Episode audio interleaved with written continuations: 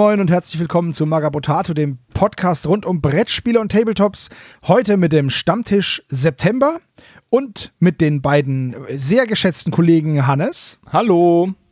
Und Christian. Moin, moin. So, guten Morgen, meine Freunde. Tatsächlich ist es für uns morgens, es ist ein schöner Sonntagmorgen, kurz nach neun. Und wir nehmen den Stammtisch auf. Äh, wann ihr den hört, ist natürlich euch überlassen. Aber ja, wir sitzen hier in gemütlicher Runde und wollen uns den News und den Sachen, die im letzten Monat passiert sind, so ein bisschen widmen. Und das beginnen wir ja traditionell seit neuerem jetzt ähm, mit so einem kleinen Traditionell seit neuerem finde ich auch gut. Ja, ich weiß, ich wollte so eine Tradition pflegen, aber dann dachte ich mir, naja, gut, eine Tradition, das ist jetzt vielleicht seit, keine Ahnung, vier, fünf Monaten so. Deswegen ist es noch nicht so wirklich traditionell. Ja, ja, still more tradition als Red Bull, ne? Ja, ja. ist absolut richtig. Aber wo du dich gerade so in den Vordergrund drängst, Hannes, wie schaut's denn aus mit deinem Hobbyfortschritt des letzten Monats? Was hast du denn so gemacht? Ich habe mehrere notwendige Dinge gemacht und ein paar schöne Dinge. Also ich habe gestern den halben Abend damit verbracht, äh, hier aufzuräumen in meinem Hobbyraum. Also Sebastian hat mir von ein paar Kartons besorgt so stabile, schön stapelbare Kartons und da habe ich dann angefangen, mal unterm Gästebett alles zu ordnen. Das sah ganz furchtbar aus.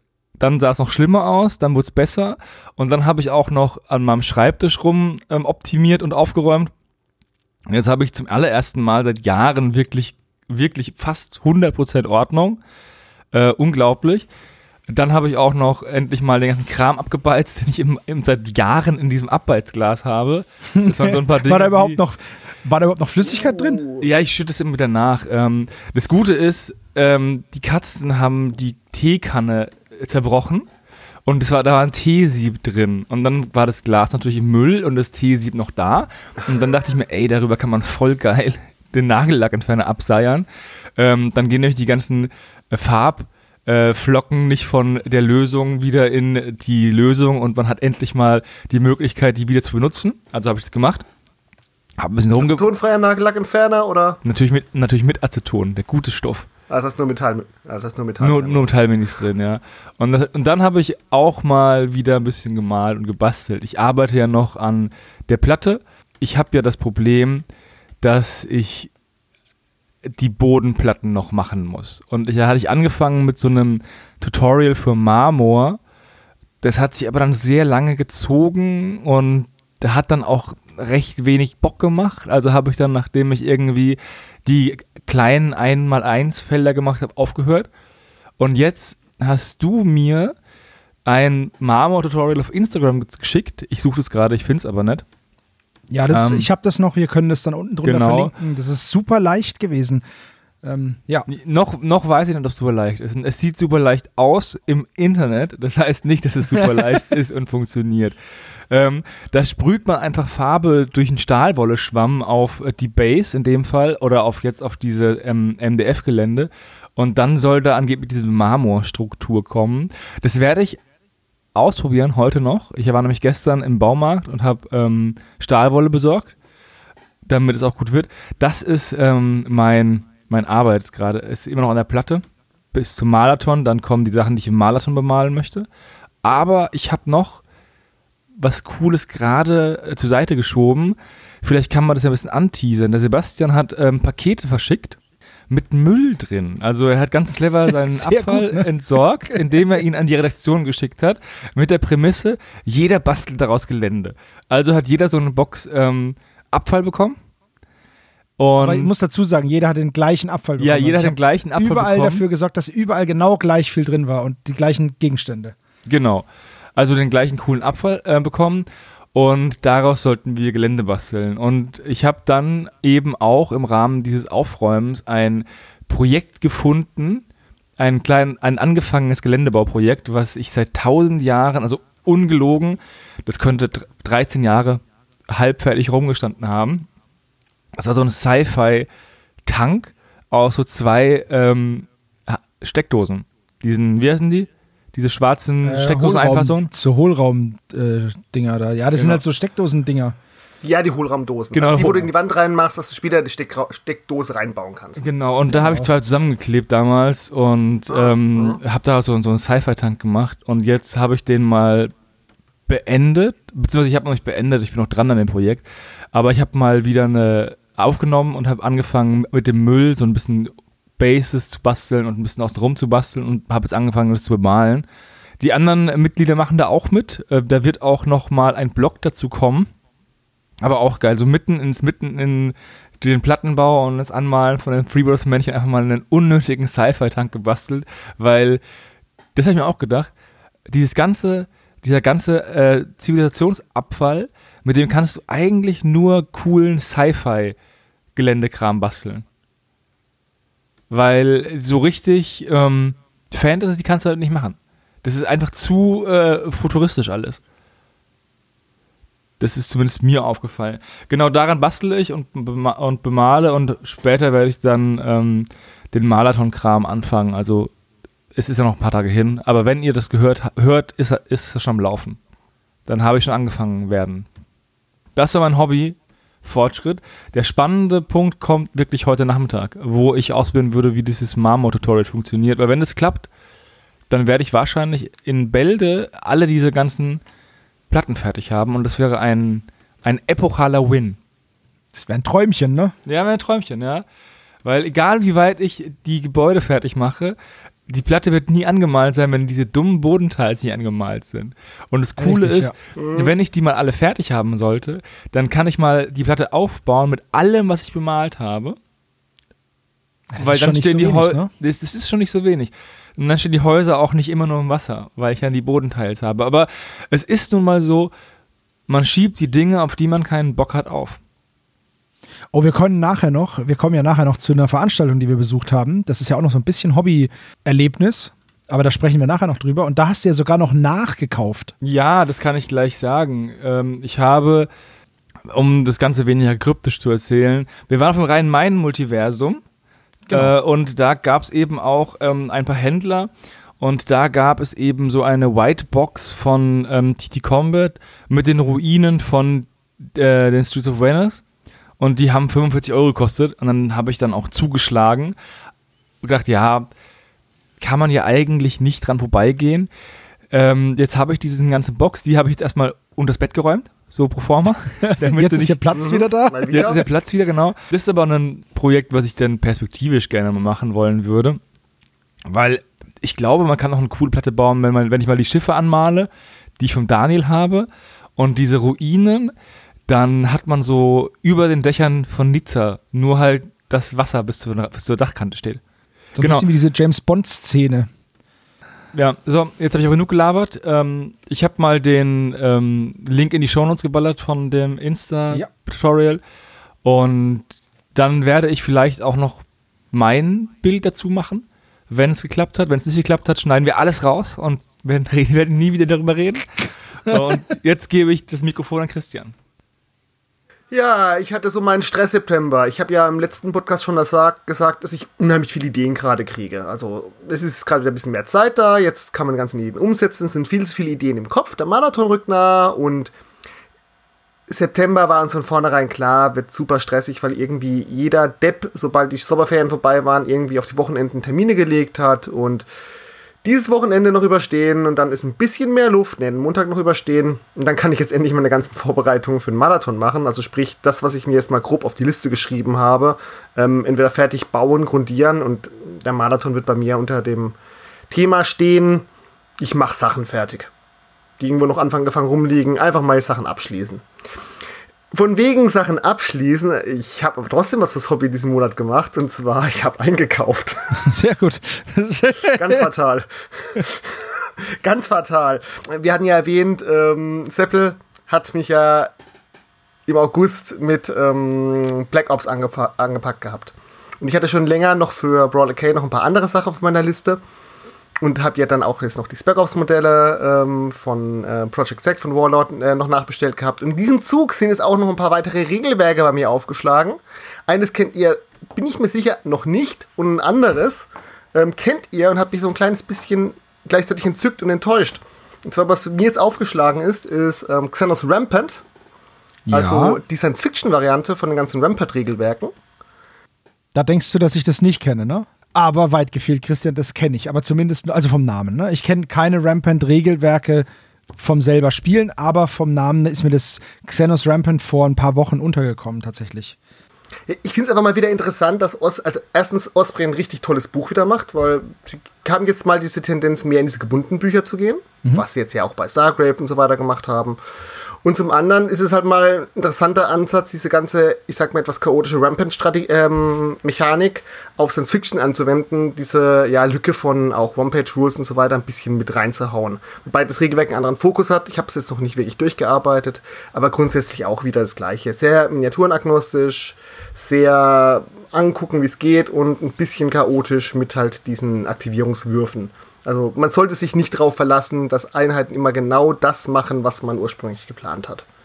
Und da muss er ein bisschen flexibel und vor allem priorisieren sein. Das mag es nicht jeder, aber ich fand das immer ganz eigentlich ganz lustig und das gucke ich mir jetzt mal genauer an. Und das andere, und das kennt ihr zwei, und da kommen wir wieder vielleicht für euch zur ähm, Rhein-Main-Multiversum-Con.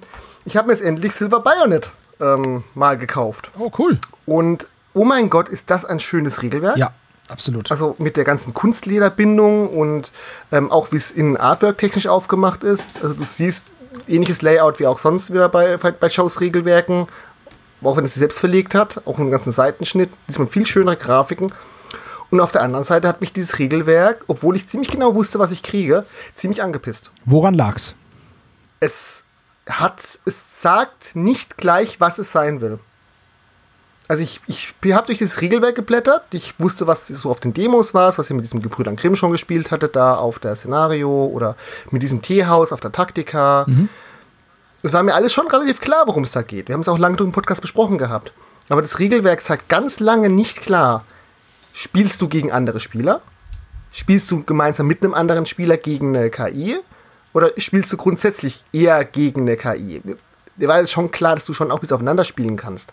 Aber mir war es nicht klar, dass das Regelwerk doch am Ende eher einen Fokus hat mit, du ähm, greifst, also eher ein bisschen das, was Stargrave und auch ein bisschen Frostgrave machen. Du haust dich letzten Endes eher mit der anderen Mannschaft, hast aber noch ein bisschen mehr NPC-Geschichte außenrum dazu stehen. Also es befindet sich irgendwo so auf einer Zwischenstufe zwischen ähm, Rangers of Shadow Deep, wo man voll kooperativ stellt, und jetzt, ich sag mal, ja, am ersten wahrscheinlich Stargrave. Ähm, so wie es relativ neu angesetzt ist. Aber das, das sagt es einfach ganz lange nicht sondern sagt, ja, du hast hier eine pallonische Figur mit Fantasy und coole Sachen und so unterscheiden sich die Nationen. Hat mir alles gut gefallen, ist echt schön, aber es sagt ganz einfach lange nicht, was will das Regelwerk. Und das kenne ich bei Osprey wirklich anders. Aber wie, wie beeinflusst es jetzt dein, also wo beeinflusst dich das jetzt? Weil wenn ich jetzt zum Beispiel sage, ja, das sagt mir nicht, ob ich gegen, gegen einen Gegenspieler spiele oder mit einem Gegenspieler gegen eine KI, ist es nicht auch ein bisschen ein Vorteil, dass du eine Armee oder eine Truppe so aufbaust, wie du willst und nicht im Hinblick darauf, dass du sagst, ah, okay, wie max ich da jetzt was raus? Ich meine, du bist eh kein Min-Maxer, das sind eher Hannes und ich, aber, aber trotzdem, also wir haben halt dieses Spiel bisher immer nur kooperativ gegen, naja, KI nicht, weil wir haben ja auf der anderen Seite schon auch immer die Demogeber gehabt, den, den Sigor und den Phil. Deswegen, also, wir kennen es gar nicht anders. Also, wir haben noch nie gegeneinander Silver Bayonet gespielt. Merkst du was? Das ist halt dieser Eindruck, den du manchmal so ein bisschen hast. Ich würde mich jetzt übrigens jetzt nicht sagen, dass ich gar nicht so unminmaxer bin. Und wollte ich jetzt eigentlich gerade auch sagen, dass Hannes mich wahrscheinlich ein bisschen besser versteht. Wenn ich ein Regelwerk lese, will ich wissen, auf was es hinausläuft. Gerade wenn ich am Anfang mit Werten oder mit den einzelnen Optionen ähm, konfrontiert werde, will ich wissen, wofür setze ich das ein. Und das ist was ein grober Unterschied, ob ich das jetzt sage, ich benutze das, um ähm, irgendwelche NPCs zu überwinden oder ich benutze es, um einen anderen Spieler zu überwinden, der die gleichen Werkzeuge hat da habe ich so noch nie drüber nachgedacht. Für mich, für mich ist es, ich, wenn, ich, wenn ich klar weiß, worauf läuft das Regelwerk hinaus, oder es sagt mir am Anfang, was, was will es sein, ähm, dann kann ich auch ähm, besser da reinlassen. Also das heißt einfach bei mir nur, das Regelwerk ist es nicht das nächste, was ich lesen werde. Bräuchtest du dann einfach einen Satz wie, ähm, hallo Christian? Ähm.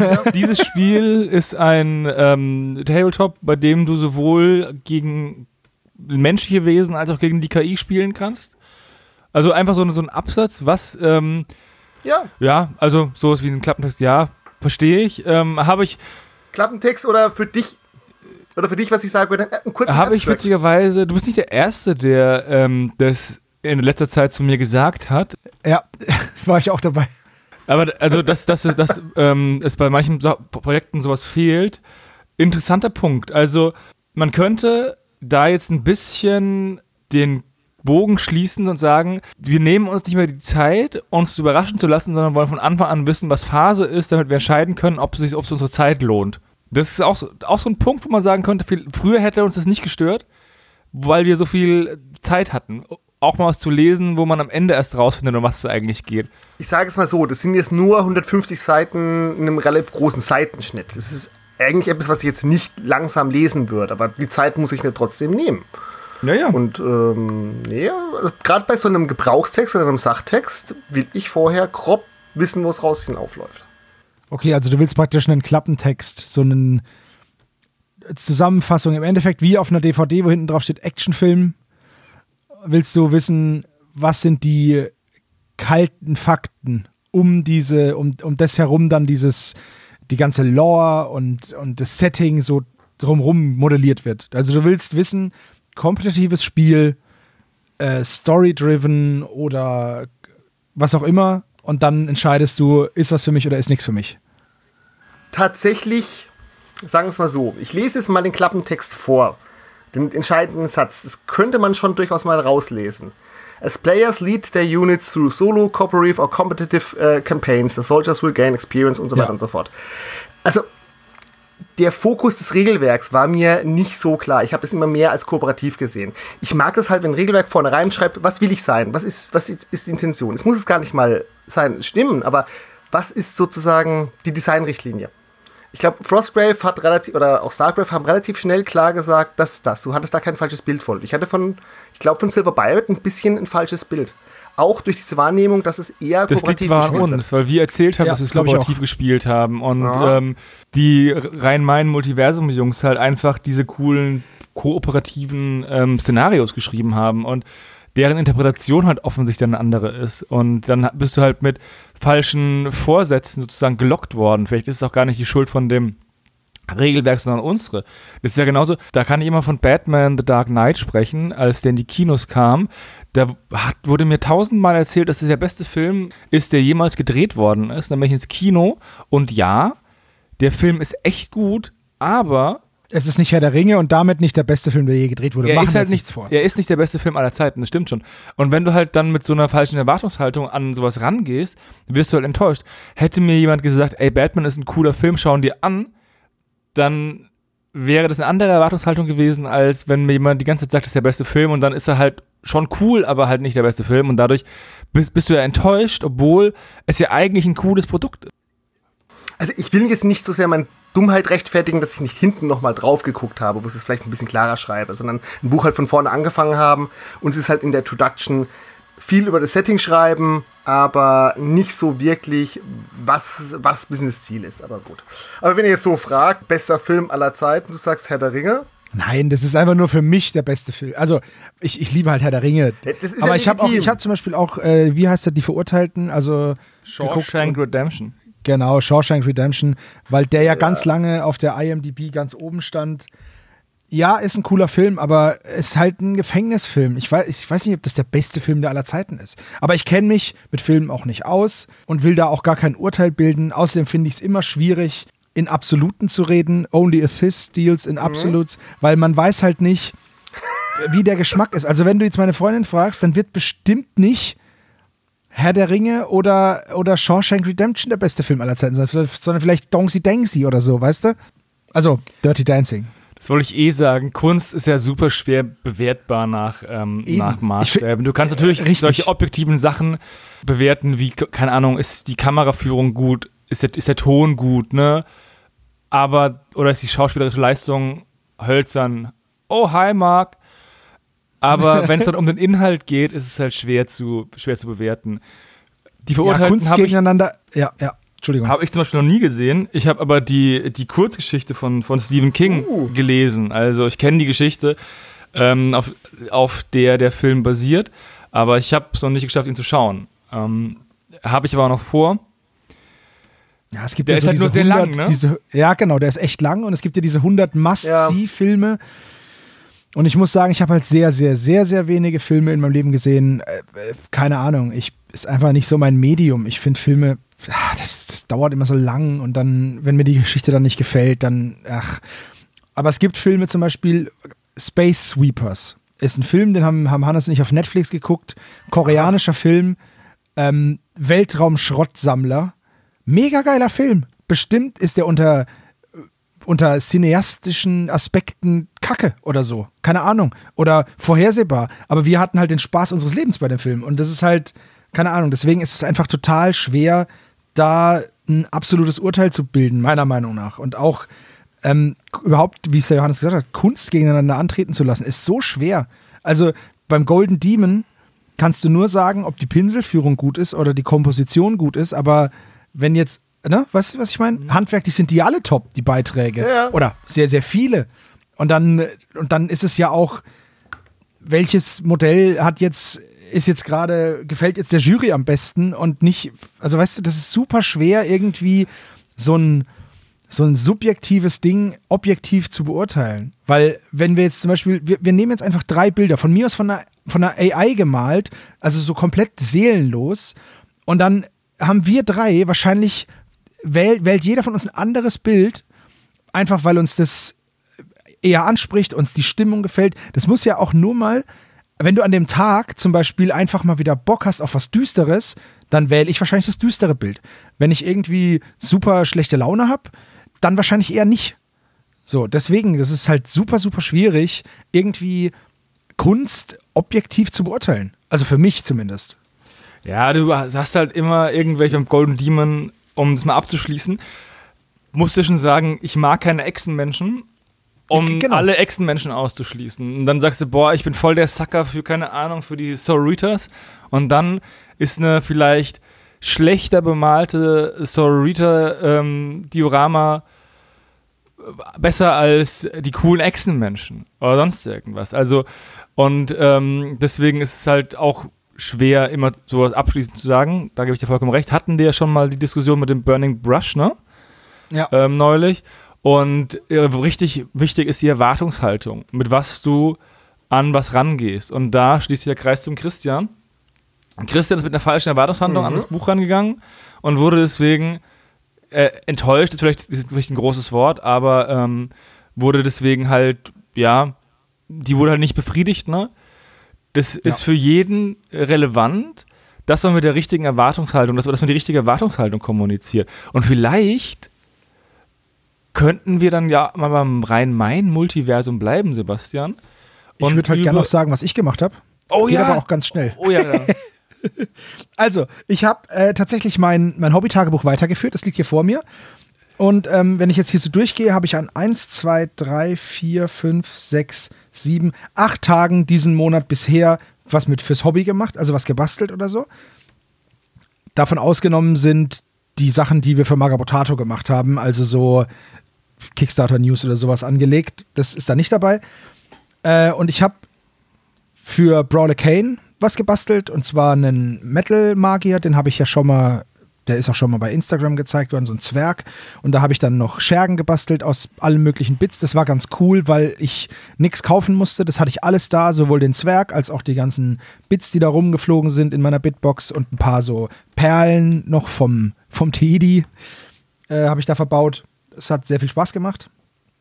Dann waren wir natürlich auf der mein Spielecon, Hannes und ich. Mhm. Das ist hier in Würzburg eine kleine Convention, die jetzt zum ersten Mal so in, in der Form stattgefunden hat. Die ist aus der Mein Würfelcon so ein bisschen als Nachfolgeveranstaltung hervorgegangen. Ähm, da geht es vor allem um Brettspiele und um Rollenspiele, aber es war auch eine kleine Tabletop-Area da. Vor, vornehmlich mit Infinity und Bushido, wenn mich nicht alles täuscht. Es gab auch 40k. Genau, aber warum kann ich das nur so vage sagen? Weil wir tatsächlich an dem Tag keine Miniatur angerührt haben, denn wir haben Dungeon Fighters gespielt. War mhm. ziemlich lustig. Ein Spiel, bei dem man Würfel auf eine Zielscheibe werfen muss, während man am Tisch sitzt, um Monster zu besiegen. Aber es kann halt sein, dass man diese Würfel zum Beispiel aus 1,50 Meter Entfernung auf die Tischplatte schmeißen muss und dann diese Scheibe treffen muss. Und das klebt ja nicht da dran. Das rollert ja weiter. Also sehr lustiges Spiel, aber auch echt chaotisch. Hat aber Spaß gemacht. Am Ende haben wir es geschafft, die 28 Goblins und das Schwert zu besiegen. Und danach haben wir eine Runde Rollenspiel gespielt. War auch sehr cool. Cooles Setting, aber ich weiß nicht mehr, wie es hieß. Symbaron Sy oder so. Symbaron oder genau, irgendwie sowas. Habe ich vorher auch noch nicht gekannt. Sehr düsteres Setting. Ich, ich guck mal, ob ich das rausfinden kann, was das war. oder wie das genau heißt. Es war wohl in einem Kickstarter mal, ähm, hatte mir vorher noch nichts gesagt. War aber ganz cool.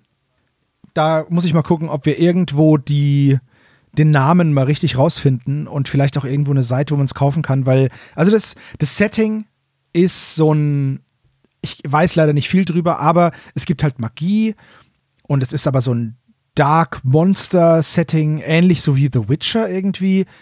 Aber wenn man Magie anwendet, dann wird man auch korrumpiert und so. Also wir haben da jetzt nur einen Abend drin gespielt und es war ganz cool. Und ich habe jemanden gespielt, der keine Magie gewirkt hat, sondern einfach nur ein Ritter mit einem Schwert und, auf, und einem Pferd. Äh, deswegen kann ich zur Magie nicht viel sagen. Und ich glaube, das ist aber auch eher der, der Alleinstellungspunkt bei diesem, bei diesem System. Deswegen, wenn da jemand mehr drüber weiß, dann schreibt es uns gerne in die Kommentare. Ich kann halt nur sagen, dass es an dem Abend ziemlich cool war. Ähm, ja, und dann waren wir auf dem Rhein-Main-Multiversum, dazu gleich noch mehr.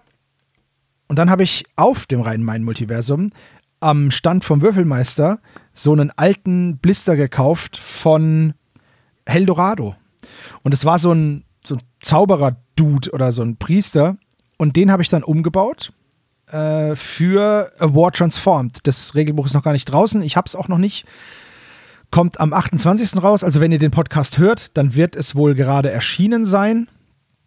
Äh, und ich werde, wenn ihr den Podcast hört, wahrscheinlich gerade auf das Spiel rumrennen und äh, gucken, dass ich dieses Regelbuch da kriege. Deswegen habe ich es noch nicht vorbestellt.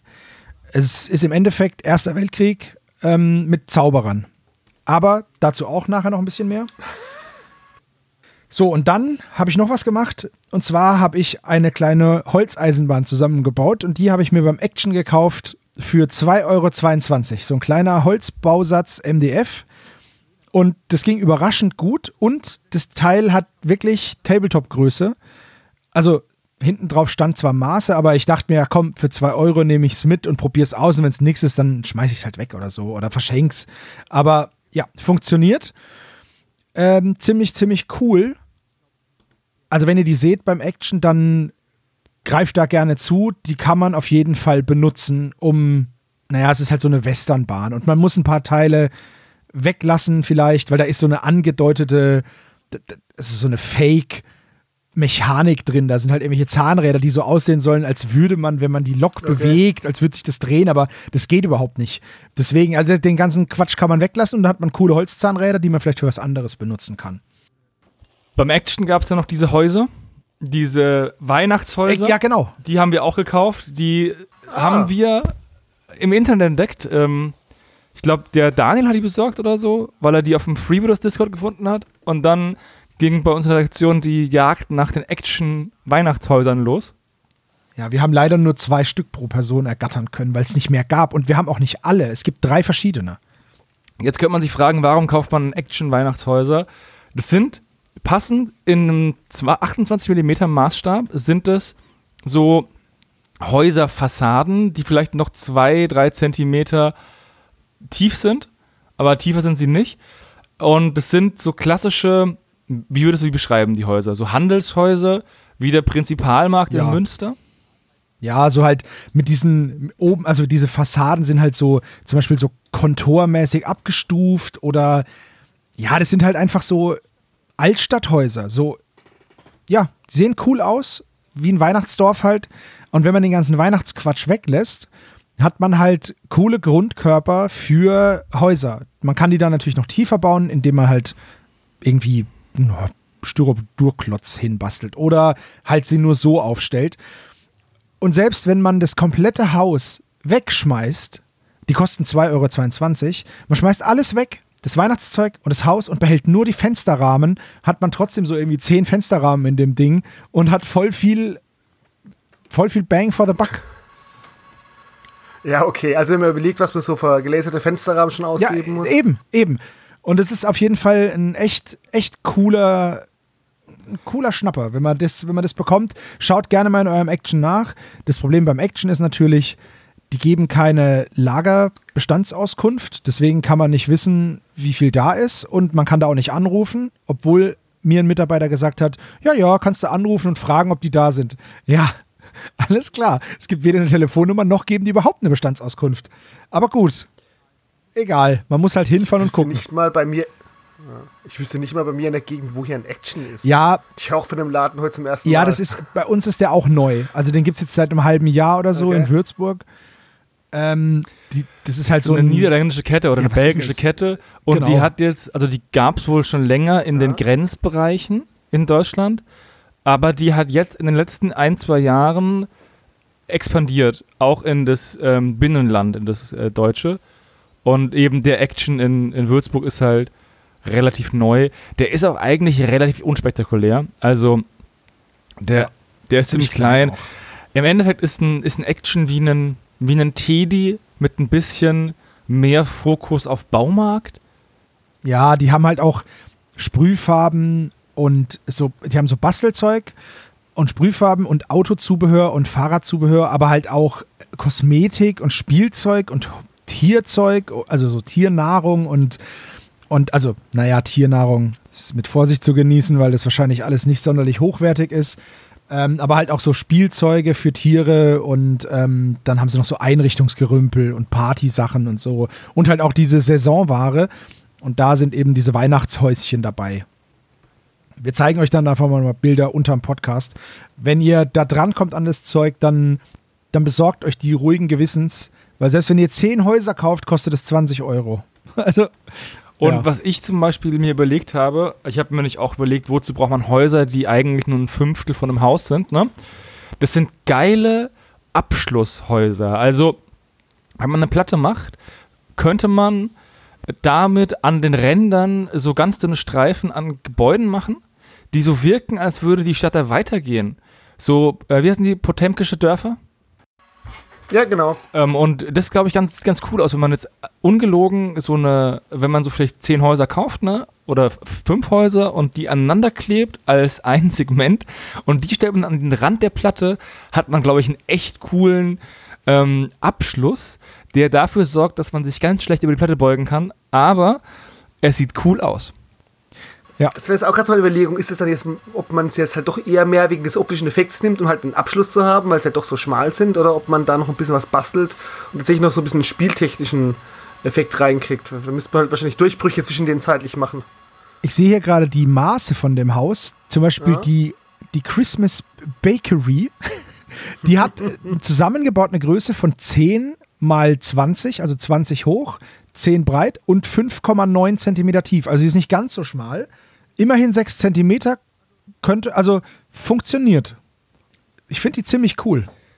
Die haben sogar so ein bisschen aufgelaserten, aufgelaserte Backsteine und sowas und halt Türrahmen, Fensterrahmen, natürlich auch so Shishi von der, auf der Fassadenfront, die man jetzt, das man jetzt nicht unbedingt braucht, aber also ich, ich, diese Häuser, ich finde die richtig cool. Ich sag mal so, hier habt ihr es zuerst gehört, buy in the hype. Und wir haben es vom, und wir haben es vom Freebooters Discord Ja, von gemobst. einem User, der dann Idee. auch so nett war, ähm, Auskunft darüber zu geben, äh, wo er das genau her hat, den ganzen Kram. Also, richtig Genau. cool. Ich bin ja, also früher ist man ja viel, ähm, bin ich zumindest viel intensiver durch solche Läden gelaufen, um irgendwelche coolen Geländestücke zu kaufen oder irgendwas Aquariumzubehör, ne, um irgendwie was äh, Nices zu finden. Das hat sich so ein bisschen gelegt, weil durch 3D-Druck und bei mir bis Weil ich einen und bei, 3D-Drucker bei mir ja. durch MDF ist man einfach so günstig und so schnell verfügbar, was sowas angeht, dass man es einfach gar nicht mehr machen muss, in Teddy zu gehen und gucken, aus was könnte ich da jetzt ein Haus basteln, sondern man kauft sich einfach ein Haus, ein Westernhaus bei, bei Foreground oder man druckt sich halt irgendwie eine kleine naja, Foreground Ja, nicht mehr, weil die ja, sind bei ja zu. Sarissa Precision oder so und oder bei TT Combat oder die, die Liste an hochwertigen ähm, DF-Herstellern ist ja lang. Wir kommen dann ja auch nochmal im Podcast dazu. Da ist irgendwie so ein bisschen der, der Reiz verflogen für mich, zu sagen, ich kaufe irgendwas ähm, aus dem Deko-Bereich, aus dem Aquaristik-Bereich, um dann daraus was zu basteln. bei dieser Aquariumsgeschichte, bei diesem Aquaristikbedarf, was ich da immer noch cool finde, sind die etwas kleineren Sachen. Also da gibt es zum Beispiel diese, diese chinesischen Löwen, die gibt es in einem richtig guten Maßstab. Die kosten nicht so viel, ich glaube 8 Euro oder so. Also sind schon auch teurer geworden, die waren mal günstiger. Aber die kannst du so, wie sie sind. Die sitzen auf so einem Sockel, haben diesen Ball unterm Fuß, diesen einen, und sitzen dann da halt. Und wenn du davon zwei Stück kaufst, kannst du die, wie sie sind, auf die Platte stellen. Das ist halt schon geil. Also die sind, die sind auch schon verwittert. Das sieht gar nicht schlecht aus. Kannst du einfach so hinstellen. Oder es gibt im gleichen, aus dem gleichen Sortiment gibt es auch so japanische, ähm, so, so, was sind denn das? Laternen. So diese Steindinger, wo dann am Wegesrand stehen, diese schreinartigen Laternen, die es bei Bushido auch gibt. Und dann stellt man die auf und die passen einfach sehr gut. Also das ist schon, das ist schon cool. Aber man muss auch sagen, wenn es dann größer wird, früher, ich habe mal ein Baumhaus gekauft aus dem Aquaristikbereich. Jetzt kostet das gleiche Baumhaus 40 Euro. Jetzt ist halt die Frage, ob du dir das tatsächlich nochmal kaufst. Früher hat es die Hälfte gekostet oder so. Vielleicht habe ich es auch runtergesetzt bekommen, aber da habe ich dann halt ein, ein, Baumhaus gebaut, das schon mehrfach bei Freebooters Fate zum Einsatz gekommen ist. Ich, die haben auch diesen ja. geilen, also der Kölle zu und Würzburg, die haben diesen geilen, riesengroßen Krokodilschädel. Und den ja. finde ich mega geil als Centerpiece für eine Sumpfplatte. Also, wo du sagst, okay, ich ähm, habe hier diesen Sumpf mit ein paar Hütten, mit ein bisschen Wald und eben diesen Schädel als Eyecatcher, wo ich keine Ahnung, da noch ein bisschen vielleicht die Hütte von einer Hexe reinbaue oder ähm, keine Ahnung, irgendwas Cooles mitmache. Aber der kostet auch irgendwie so viel Geld, dass ich ihn nicht mitgenommen habe als Mitnahmeartikel. Ich glaube 60 Euro irgendwie oder so. 70, ja. 60 Euro, irgendwie sowas genau. Wobei, wenn du das ausdrucken würdest.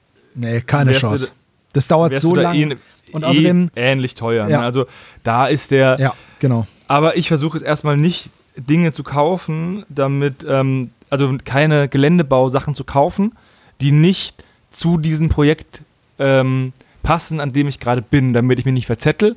Das sollte man ja tun, nicht vermeiden. Ich hatte, wie gesagt, auf dem Rhein-Main-Multiversum diese Whitebox gekauft von den Sunken City Ruins.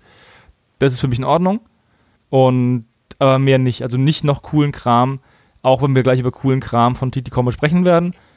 Kein cooler Kram. Aber ich würde sagen, jetzt haben wir genug rumgeteasert. Wir steigen jetzt einfach mal ein mit dem Rhein-Main-Multiversum, denn da wollen wir unbedingt über was sprechen. Ja. So, das äh, Multiversum war am, ich, ich schau mal hier gerade rein, am 10., am 9. und 10.9. in Nidderau. Aber nicht in der Willi-Salzmann-Halle, wie sonst, sondern die sind jetzt umgezogen in eine andere Halle, die aber im selben Ort ist, paar, paar hundert Meter weiter. Ich weiß nicht genau, wie sie heißt, ist auch nicht so schlimm. Es war eine coole Messe, klein und gemütlich, aber es wurde trotzdem sehr, sehr viel geboten. Es waren, wie gesagt, ein paar Händler da. Hannes und ich haben auch was Schönes gefunden und wir haben auch was Schönes gespielt. Ja, wir haben gespielt. Einen Namen, den ich immer nachschlagen muss, deswegen. A AEC 2090. Genau. Das ist ein Cyberpunk-Spiel, wie der Name schon sagt, das 2090 spielt. Und was kann man dazu sagen? Wir haben einfach Bock gehabt, weil die Platte cool war, das zu spielen. Genau. Und wir haben uns hingesetzt und dann wurde erstmal relativ viel erklärt. Weil das Spiel sehr viel Mikromanagement beinhaltet. Das schreckt ja viele Menschen ab, weil wir sind ja jetzt in einem Alter, wo man nicht mehr so viel Zeit hat und man möchte Plug-and-Play-Lösungen und man möchte nicht, bevor man mal wieder eine Runde spielt, nochmal das ganze Regelwerk lesen. Das ist ja der Grund, warum Shadowrun, also das Rollenspiel, für mich so unglaublich schlecht ist, weil ich so selten dazu komme, dass ich immer wieder alles vergessen habe, wie man dann überhaupt würfelt und wie man überhaupt jemanden beschießt und das bin ich raus. So. Jetzt hatten wir wirklich, jeder von uns hatte vier Modelle. Der Sebastian hat die Straße mhm. gespielt mhm. und ich die Macht der Konzerne. Und da gab es wirklich Charaktersheets. Das waren äh, so MDF gelaserte Holztafeln und da war dann die Ausrüstung drauf und die Ausrüstung, wie man am Mann hat, die man im, an der Tasche hat und im Rucksack hat, Lebenspunkte, Munition, Sonderfähigkeiten etc. Und dann dachte ich mir, haula die Waldfee, das ist aber bestimmt unnötig kompliziert. War es aber gar nicht. Es war eigentlich relativ intuitiv und ja. durch das ähm, durch diese feine Aufschlüsselung an den Modellen auch irgendwie sehr, sehr rollenspiellastig und auch sehr cineastisch.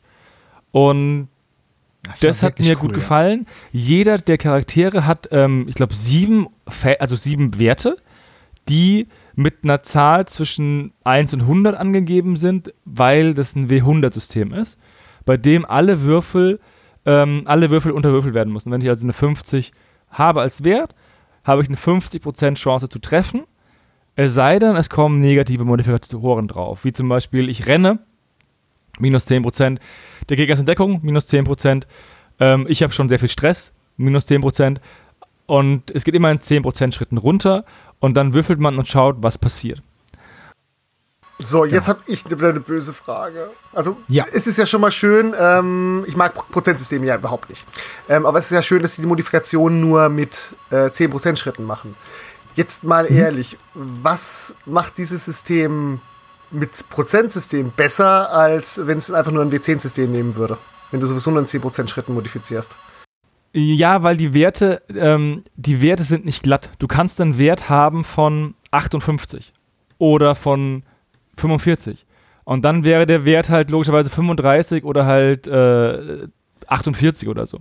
Außerdem kommt noch dazu, dass es zum Beispiel kritische Treffer gibt und das ist zum Beispiel, wenn du eine 11, eine 22, eine 33, eine 44 wenn oder so würfelst und einen Pasch hast, dann hast du einen kritischen Treffer. Du musst treffen, genau. logischerweise. Genau, treffen und einen Pasch, genau. Also zum Beispiel, das hatten wir, ich hatte eine 35-prozentige Wahrscheinlichkeit zu treffen, Würfel, habe eine 22, dadurch bekommt der Johannes einen Kopfschuss und kann dagegen seine Körperrüstung nicht würfeln, weil du natürlich auch ich, ich, ich schieße jetzt auf den Johannes, um das mal ganz kurz durch, durch Schieß nicht auf mich, schieß auf ein Männchen. Okay, ich schieße auf, auf ein Männchen vom Johannes. Das war zum Beispiel, ich habe, mein Anführer hatte eine Schrotflinte und ist losgerannt in Deckung, also übers offene Feld. Dann hat der Johannes mit seinem, mit seinem gegnerischen Sniper versucht, auf mich zu schießen. Das hat nicht geklappt, der hat daneben geschossen.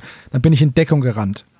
Und dann kam Johannes Männchen aus, aus seiner Deckung raus und ich konnte auf den schießen. So.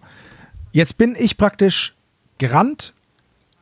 Das heißt, ich habe eine Trefferwahrscheinlichkeit von, glaub, ich glaube, das waren 58 Prozent oder so. Bin gerannt, waren es noch 48. Hannes Männchen stand in Deckung, waren es noch 38. Habe ich gedacht, naja, gut, okay, ein Drittel Chance, komm, ich schieß jetzt. Hab gewürfelt, hab eine 22 gewürfelt, dadurch habe ich ihm einen Kopfschuss verpasst. Hätte ich einfach nur so getroffen, hätte der Johannes dann noch einen Rüstwurf. Der Rüstwurf ist auch eine Prozentchance, dass der Schaden in die Rüstung geht und dann aber auch komplett nee, weg einen. ist. Immer einen, einen bis Schaden. auf bis auf einen Schaden bekommst immer einen Schaden.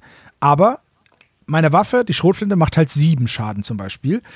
Jetzt, wenn ich ihm in die Rüstung schieße, kriegt er halt anstatt sieben einen. Sein Männchen hat aber sowieso nur zehn Lebenspunkte. Das heißt, sieben ist schon echt übel. Ja, die haben so, die haben so zwischen zehn und zwölf. Genau. Und jetzt habe ich halt auf ihn geschossen und habe einen Kopfschuss verteilt. Und weil er keinen Helm auf hatte, hat er halt die sieben Schaden genau. abbekommen. Und du kannst deinen, deinen Soldaten halt ausrüsten. Du nimmst zum Beispiel irgendein 3D-gedrucktes Modell. Dazu muss man wissen, dieses System AEC 2090 ist miniaturenagnostisch, wird über ähm, Nanostrategie vertrieben, beziehungsweise ist momentan vorbestellbar. Die Sachen sagen wir euch dann gleich noch und ist miniaturenagnostisch und du suchst jetzt zum Beispiel aus, ey, von Pupsicles zum Beispiel, mit dem haben sie eine Kooperation, gibt es einen coolen Trollgänger mit einer Schrotflinte, einem Messer und so einer Granate am Gürtel und dann kannst du den ausrüsten. Dann sagst du, okay, der hat eine Schrotflinte, ein Messer, eine Granate am Gürtel. Was für eine Granate ist das? Eine Rauchgranate, eine Blendgranate, eine, eine High-Explosive-Granate, eine Stun-Grenade, ist egal. Machst du das dran, und füllst dann damit dein, dein Charakterbrettchen aus. Dann sagst du, okay, der hat noch eine Tasche, da ist ein Medikit drin. Und dann hat er noch ein Medikit dabei. Und so baust du deinen kleinen Rollenspielcharakter zusammen, wählst eine Größenkategorie. Es gibt Wicht, Normal und Hühner. Und dementsprechend mhm. ändern sich auch nochmal Werte. Und baust dann deinen Charakter zusammen und dann stellst du ihn auf. So, und das macht der Gegner auch und dann baut ihr da eure Truppe zusammen nach What You See is What You Get. Und dann läufst du über dieses Feld und musst halt Missionen erfüllen. Es war nämlich so, dass meine Schussphasen unendlich gut waren und Hannes seine waren total schlecht. Und trotzdem hat er am Ende gewonnen, weil er seinen einen Soldaten so so bedrohlich aufgestellt hat mit seiner größten Waffe. Der stand in so einem Overwatch auf so einem Gebäude und ich habe mich nicht getraut, zum Missionsziel zu laufen Und ich habe den Johannes zwar ewig lange von dem Missionsziel weghalten können, ich selber bin aber auch nicht hingekommen. Und am Ende hat er es dann halt gerade so noch geschafft, das Missionsziel zu erobern. Mit Kartenglück, weil jetzt kommen wir noch dazu, es gibt Mit noch Karten, ja, genau. also Spielkarten, Ja. du hast ein Kartendeck, wo du während deiner Phase Karten ziehen kannst und dann hast du so ein, ähm, wie diese Schatzkarten, die man bei Freebooters bekommt, so einmal, eventuell einmalige Boni. Zum Beispiel hatte ich einen Dogwagon-Abo, das kennt man ja von, von Shadowrun.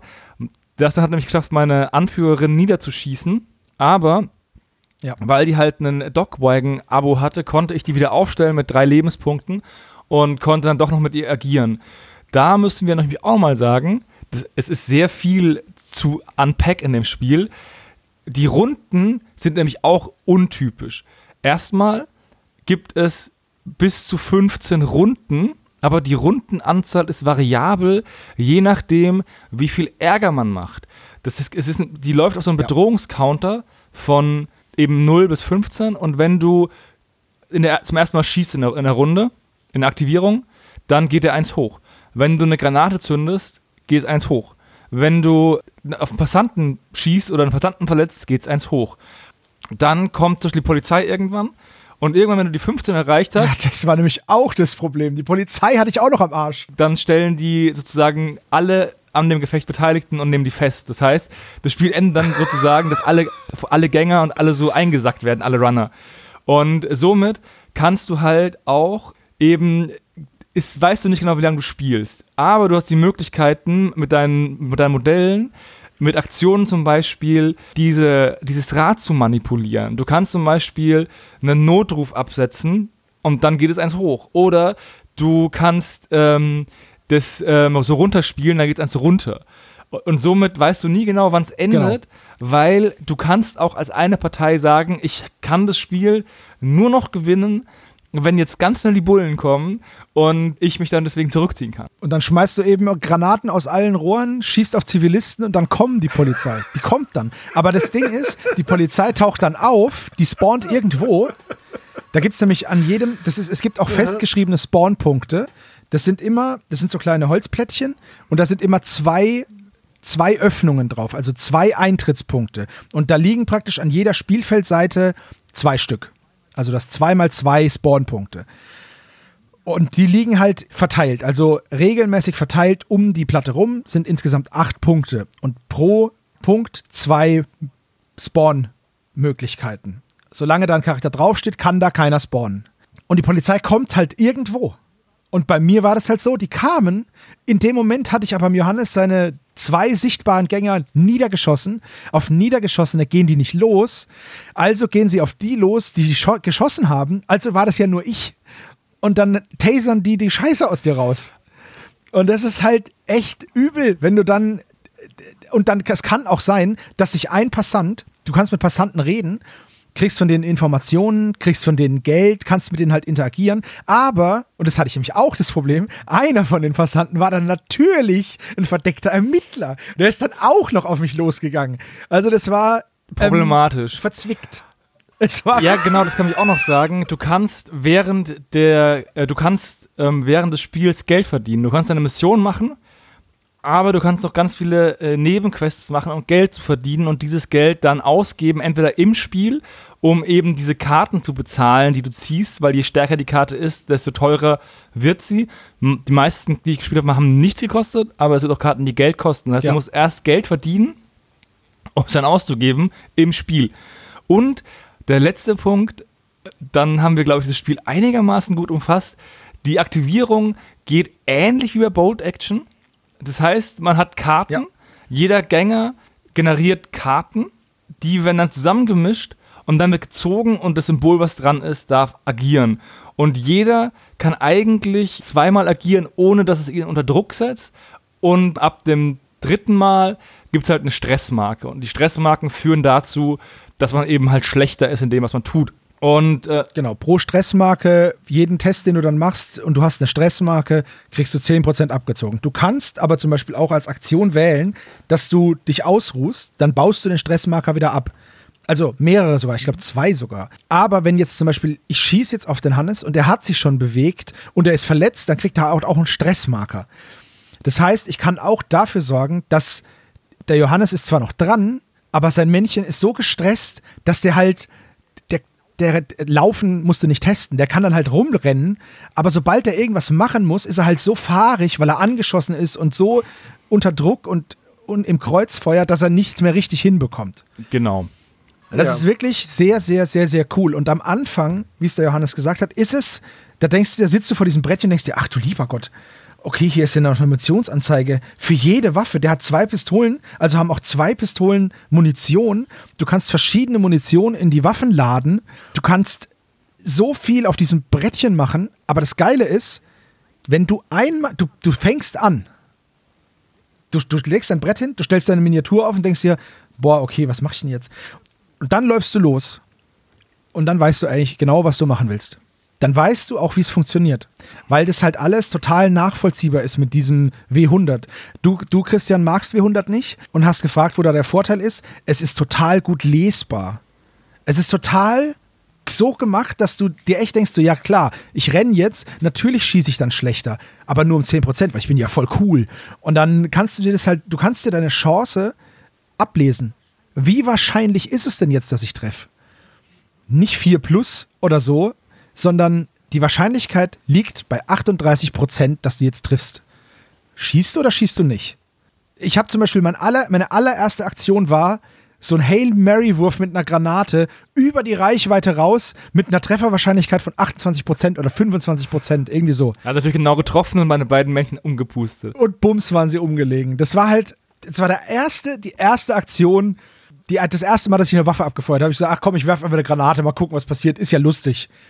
So, und das fasst das Spiel auch nochmal zusammen. Das ist cineastisch, du willst was Cooles machen und ich kann mich im Endeffekt an alles erinnern, was wir an diesem, also die, diese großen Momente, die Granate, der Schrotflintenschuss, dann, dass du mich, mich zurück erschossen hast, fast, weil du mit so einem Sniper dann geschossen hast, der Ork, der da oben steht und die ganze Zeit das Schlachtfeld beobachtet und runterballert, die Polizei, die gekommen ist.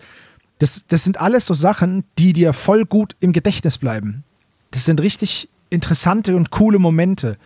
Also das Spiel ist, ich bin sehr, sehr positiv davon überrascht gewesen. Und jetzt sagen wir mal die, die Sachen, wie kann man das bekommen? Also das Ganze wird nicht per Kickstarter finanziert, sondern es gibt eine Vorbestellerphase, die jetzt läuft gerade. Man kriegt das Ganze auf Nano-Strategie. Wir packen euch natürlich den Link hier drunter. Da gibt es das Zwei-Spieler-Starter-Set. Das kostet 79,90. Und ich sage euch jetzt einfach mal, was drin ist. Es sind vier Miniaturen pro Seite. Das sind schon mal acht. Dann sind zwei Drohnen dabei, weil jeder Hacker, es gibt so eine, so eine Klasse, die heißt Hacker, der kann sich Drohnen mitnehmen. Und zwar irgendwas, eine Drohne, die einen rumtransportieren kann, die hatte ich. Eine Drohne, die rumballert, die hatte Hannes. So, also zwei Drohnen. Dann vier Miniaturen für Zivilisten. Jetzt sind wir schon bei 14 Modellen. Dann zwei Miniaturen von der Polizei, 16. Vier Profilkarten, 28 Fraktionskarten. Das sind diese Karten, wo du dann sagst, hier ein Dogwagon oder ich habe eine aufgebaute Knarre. Zehn Ereigniskarten, dass zum Beispiel ein Notruf abgesetzt wird oder dass die Polizei sagt, oh, war nur ein falscher Alarm, wir gehen wieder. Dann der Alarmstufenanzeiger, das ist eben, wie lange dauert das Spiel noch. Acht Statboards, das sind die Bretter, in die man dann seine Charaktere einlegt und dann zu gucken, was können die und so. Zwei zehnseitige Würfel, zwei Bereichsschablonen, 20 Aktionsmarker, 20 Aktionskarten, Stat- und Profilkarten für Drohnen und Zaubersprüche und so weiter. Achso, zaubern kann man auch noch, ne? Man kann auch noch zaubern, voll geil. Okay, da das ist jetzt aber echt Fragen beantworten. Und ein langsam, ja. Regelbuch und eine Schnellreferenz. Und all das ist da drin. Und wenn man vorbestellt, bekommt man noch einen Pre-Order-Bonus. Und das ist Scattergelände von Popsicles. Das sind so Autos und ähm, Straßenlaternen und so Zeug und Bänke und richtig, richtig cool. Und das Ganze gibt es halt für 80 Euro. Und nein, wir sind nicht gesponsert. Wir sind nur echt sehr angetan von dem Spiel. Und ich werd, auch ich werde es mir vorbestellen. Ich finde es richtig, richtig cool. Und wir, es kommt auch noch mal ein Podcast gesondert zu AEC, weil die beiden Jungs, die das machen, der Stefan und der Patrick, die sind super nett und es ist, es war einfach, war einfach ein Hammererlebnis. Hat richtig Spaß gemacht. Oder, Hannes? Ja, das ist so ein ganz ähm, spezifischer Hybrid aus Rollenspiel und Tabletop für mich. Und ich habe da, also ich habe gefragt, ob sowas gibt wie, ein, wie so ein Story-Modus, wo man die haben ja schon mehr oder weniger eine KI, wie sich die Polizei bewegt. Ja, und auch die Zivilisten. Und da war meine Frage, ob es einen Story-Modus gibt, ne? Weil ich stelle mir das sehr geil vor, wenn du eine Kampagne hast und man spielt zu viert oder zu zweit, jeder spielt zwei oder ein Modell und man ist wirklich ein Runner-Team und man spielt zusammen gegen äh, diese KI und versucht dann eben sein seine Mission zu, erfolgreich zu, zu beenden und hat dann einfach ein cooles, ist mehrere Szenarien laufende Kampagne, die man dann spielt. Dafür ist dieses Spiel, glaube ich, perfekt. Neben den Kampagnen, die man halt vielleicht eins gegen eins spielen kann oder halt in der, in der Gruppe spielen kann. Und es ist durchaus auch für Casual Gamer geeignet, auch wenn es rein theoretisch so viel zu beachten gibt, weil da sehr viel intuitiv ist und ähm, sehr viel wenn ich sage, ist schon bekannt, dann klingt es so nach, nach, nach Kopie, aber ihr wisst, was ich meine, ne? Es ist halt gefühlt ja. Schon ähm, alles mal so ein bisschen da gewesen und jetzt einfach das Beste zusammengesteckt, um dieses Spiel zu spielen. Ja. Ja, okay, gut. Also man hört schon raus, ihr seid sehr begeistert. Ähm, jetzt ja. noch so ein bisschen die Rückfrage. Diese vier Modelle pro Person, das ist so die typische Größe oder ähm, haben die euch was gesagt, dass es vielleicht noch ein bisschen mehr werden soll? Man kann, man kann das erweitern. Weil es klingt ja doch schon nach viel Verwaltungsaufwand. Ja, das, genau das ist es. Das klingt nach viel Verwaltungsaufwand, da gebe ich dir voll recht. Das ist es aber überhaupt nicht. Weil du bei der Erstellung deines Modells guckst, was habe ich denn eigentlich? Und dann klebst du das da dran und dann hast du für alles, was du brauchst, hast du einen Marker, den kannst du da reinlegen. Du sagst zum Beispiel, ja, der hat halt im Rucksack noch ein Stimpack. Wenn, wenn neben ihm einer umgeschossen wird, dann kann er den rausholen und kann den wiederbeleben zum Beispiel. Das kann der sich in den Rucksack packen und da gibt es einen Slot, Rucksack. Natürlich am Anfang denkst du dir so, boah, ey, so viel. Aber das geht wirklich super intuitiv und es macht auch, wenn man so ein bisschen, Hannes und ich haben natürlich einen ganz krassen Rollenspiel-Hintergrund. Wir machen das länger, als dass wir Tabletop spielen. Deswegen, für uns ist es super easy, das zusammenzubasteln. Aber ich glaube auch für jemanden, der nur aus dem Tabletop kommt und jetzt ein bisschen, die Skirmisher sind ja in den letzten Jahren immer weiter gewachsen und immer mannigfaltiger geworden und die großen Rank-and-Flank-Dinger, die sind ja ein bisschen zurückgegangen. Auch früher, wenn wir ähm, 40k eine Armee zusammengebaut haben, dann hast du ja auch da schon ausgerüstet. Der Boss hat das, der, der Spezialist hat die Waffe und so. Ich sag mal so, es ist nicht mehr Ver Verwaltungsaufwand als bei Freebooters Fate. Da steht halt alles schon auf der Karte, aber die Ausrüstung ist jetzt nicht oder die haben ja so viel Ausrüstung und, und ähm, Special Abilities bei, bei Freebooters Fate, die neuen Modelle. Das ist jetzt auch nicht viel mehr bei, bei AEC 2090. Aber die haben sich jetzt also hier schon sehr in die Shadowrun Fantasy ähm, Cyberpunk-Falle gesetzt. Was heißt Falle? Ja, ja, es ist, es ist ein, es ist ein Cyberpunk, mhm. Fantasy Cyberpunk Tabletop. Also halt, nennen tun sie, sie einfach selbst. einmal komplett Shadowrun abreifen. Ja. Dann wäre es halt für mich interessant, ob die Magie für das Balancing Ge irgendwie genau. nochmal wichtig ist, weil, denn ich sag mal, der normale Cyberpunk wird halt gerne mal ein bisschen unter, äh, so unterschätzt, weil immer alles unter Shadowrun bis untergeht. Also ich mag an Shadowrun die Magie Endes nicht. Also die Magie in dem Spiel funktioniert wie Schießen oder wie jeder andere. Du hast einen Wert auf Magie. Entweder du kannst halt zaubern oder halt nicht. Und dann würfelst du, ob dein Zauberspruch funktioniert. Und wenn der Zauberspruch funktioniert, dann steht, es gibt eine Karte für den Zauberspruch, dann steht drauf, was macht dieser Zauberspruch. Ich zum Beispiel hatte einen Troll, der konnte so eine Nebelwand erzeugen, durch die dann der Johannes nicht durchgucken konnte. Und wenn er es nicht sehen kann, dann kann er nicht schießen, weil es ist nämlich auch True Line of Sight. Und sobald du das Modell siehst, kannst du schießen, kriegst dann halt Abzüge in Form von Prozent aber du kannst schießen. Mhm, die Reichweiten gut. sind unendlich, weil das, also nicht wirklich, aber das Board ist halt so groß, dass du sagst, okay, du kannst im Endeffekt mit einem Gewehr diagonal drüber schießen, aber natürlich hat das Gewehr eine effektive Reichweite und eine Reichweite, wo du schon wieder einen Abzug bekommst. Und es gibt Waffen, die sind im Nahkampf, kriegen die sogar einen Bonus, wie zum Beispiel, ich hatte so eine Maschinenpistole, wenn ich da in den Nahkampf gegangen bin, unterhalb von, keine Ahnung, 15 Zentimeter oder so, achso, es wird in Zentimeter gemessen, von 20 Zentimeter, dann kriege ich einen Bonus, dann gibt es plus 10 Prozent. Also du kriegst nicht nur was abgezogen, sondern du kriegst auch mal was dazu. Aber all das steht halt, wenn du schießen willst, guckst du, was habe ich denn für eine Waffe und dann steht auf der Waffe, wie gut ballert die, wie weit ballert die, was macht die für einen Schaden, wenn sie trifft, wie viel Munition brauche ich. Und das ist alles klar, Mikromanagement, aber so gut lesbar, dass es einen halt nicht nervt. Und wenn du das erste Mal geschossen hast, dann hast du das begriffen, wie das geht. Und ab dann, also ich sag mal so, die beiden, der Stefan und der Patrick, die mussten uns dann nicht helfen, um zu sagen, ja, jetzt müsst ihr das machen, um zu schießen. Sondern Hannes und ich haben dann gesagt, ja, ähm, ja, ich schieße auf dich, ich habe eine Trefferwahrscheinlichkeit von XY. Und dann hat Johannes gesagt, ja, aber ich stehe an Deckung. Und außerdem bist du gerannt. Und gestresst bist du auch noch. Und schon, das, das weißt du dann. Gut, ja, aber das sind solche Sachen, da musst du dran denken, ja? Natürlich. Klingt gut, wenn es schön lesbar ist, ist es, ist es halt gutes Spieldesign. Aber du musst ja eh immer an alles denken. Und es gibt natürlich Spieler, denen fällt es leichter, an alles zu denken. Und es gibt Spieler, die vergessen immer irgendwie ihre Reserven, ne? aber denen ist dann auch nicht mehr zu helfen ab irgendeinem Punkt.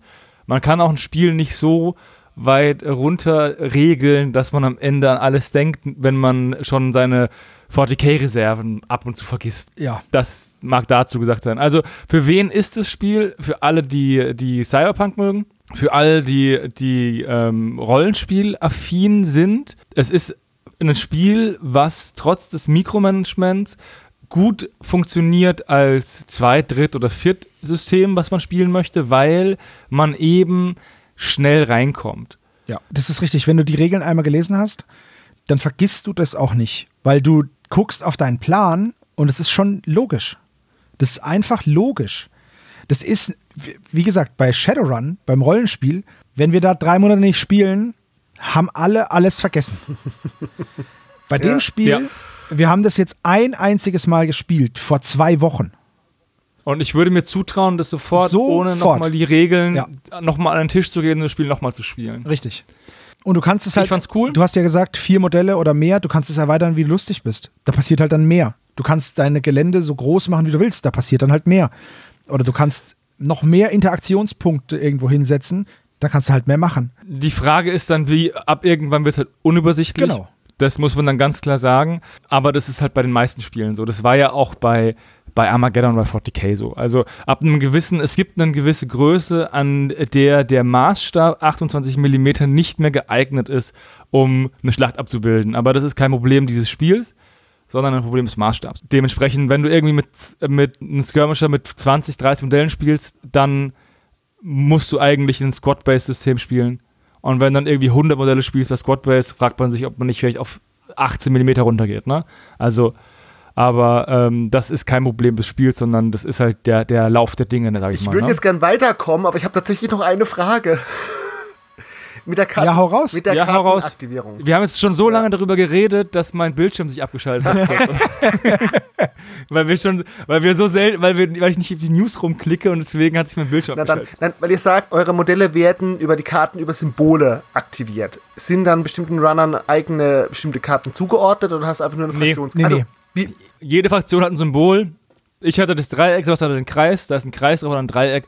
Fertig. Genau. Oder die also Polizei. genau wie bei Bolt Action. Genau, genau. Du hast einfach nur, und dann, was aber cooles ist, auf deinem Brett, dass du nicht vergisst, wen hast du aktiviert, sind so kleine Schlitze, da steckst du dann dieses Kärtchen rein und dann siehst du, okay, den habe ich jetzt einmal aktiviert, weil du kannst jedes Modell viermal aktivieren. Zweimal ohne Abzüge, ab dem dritten gibt es einen Abzug und für den vierten gibt es nochmal einen Abzug. Also wenn du jetzt einen Typen richtig stresst, dann, ja, lauf darüber, bedien den Automaten, jetzt lauf zurück, jetzt schieß auf den.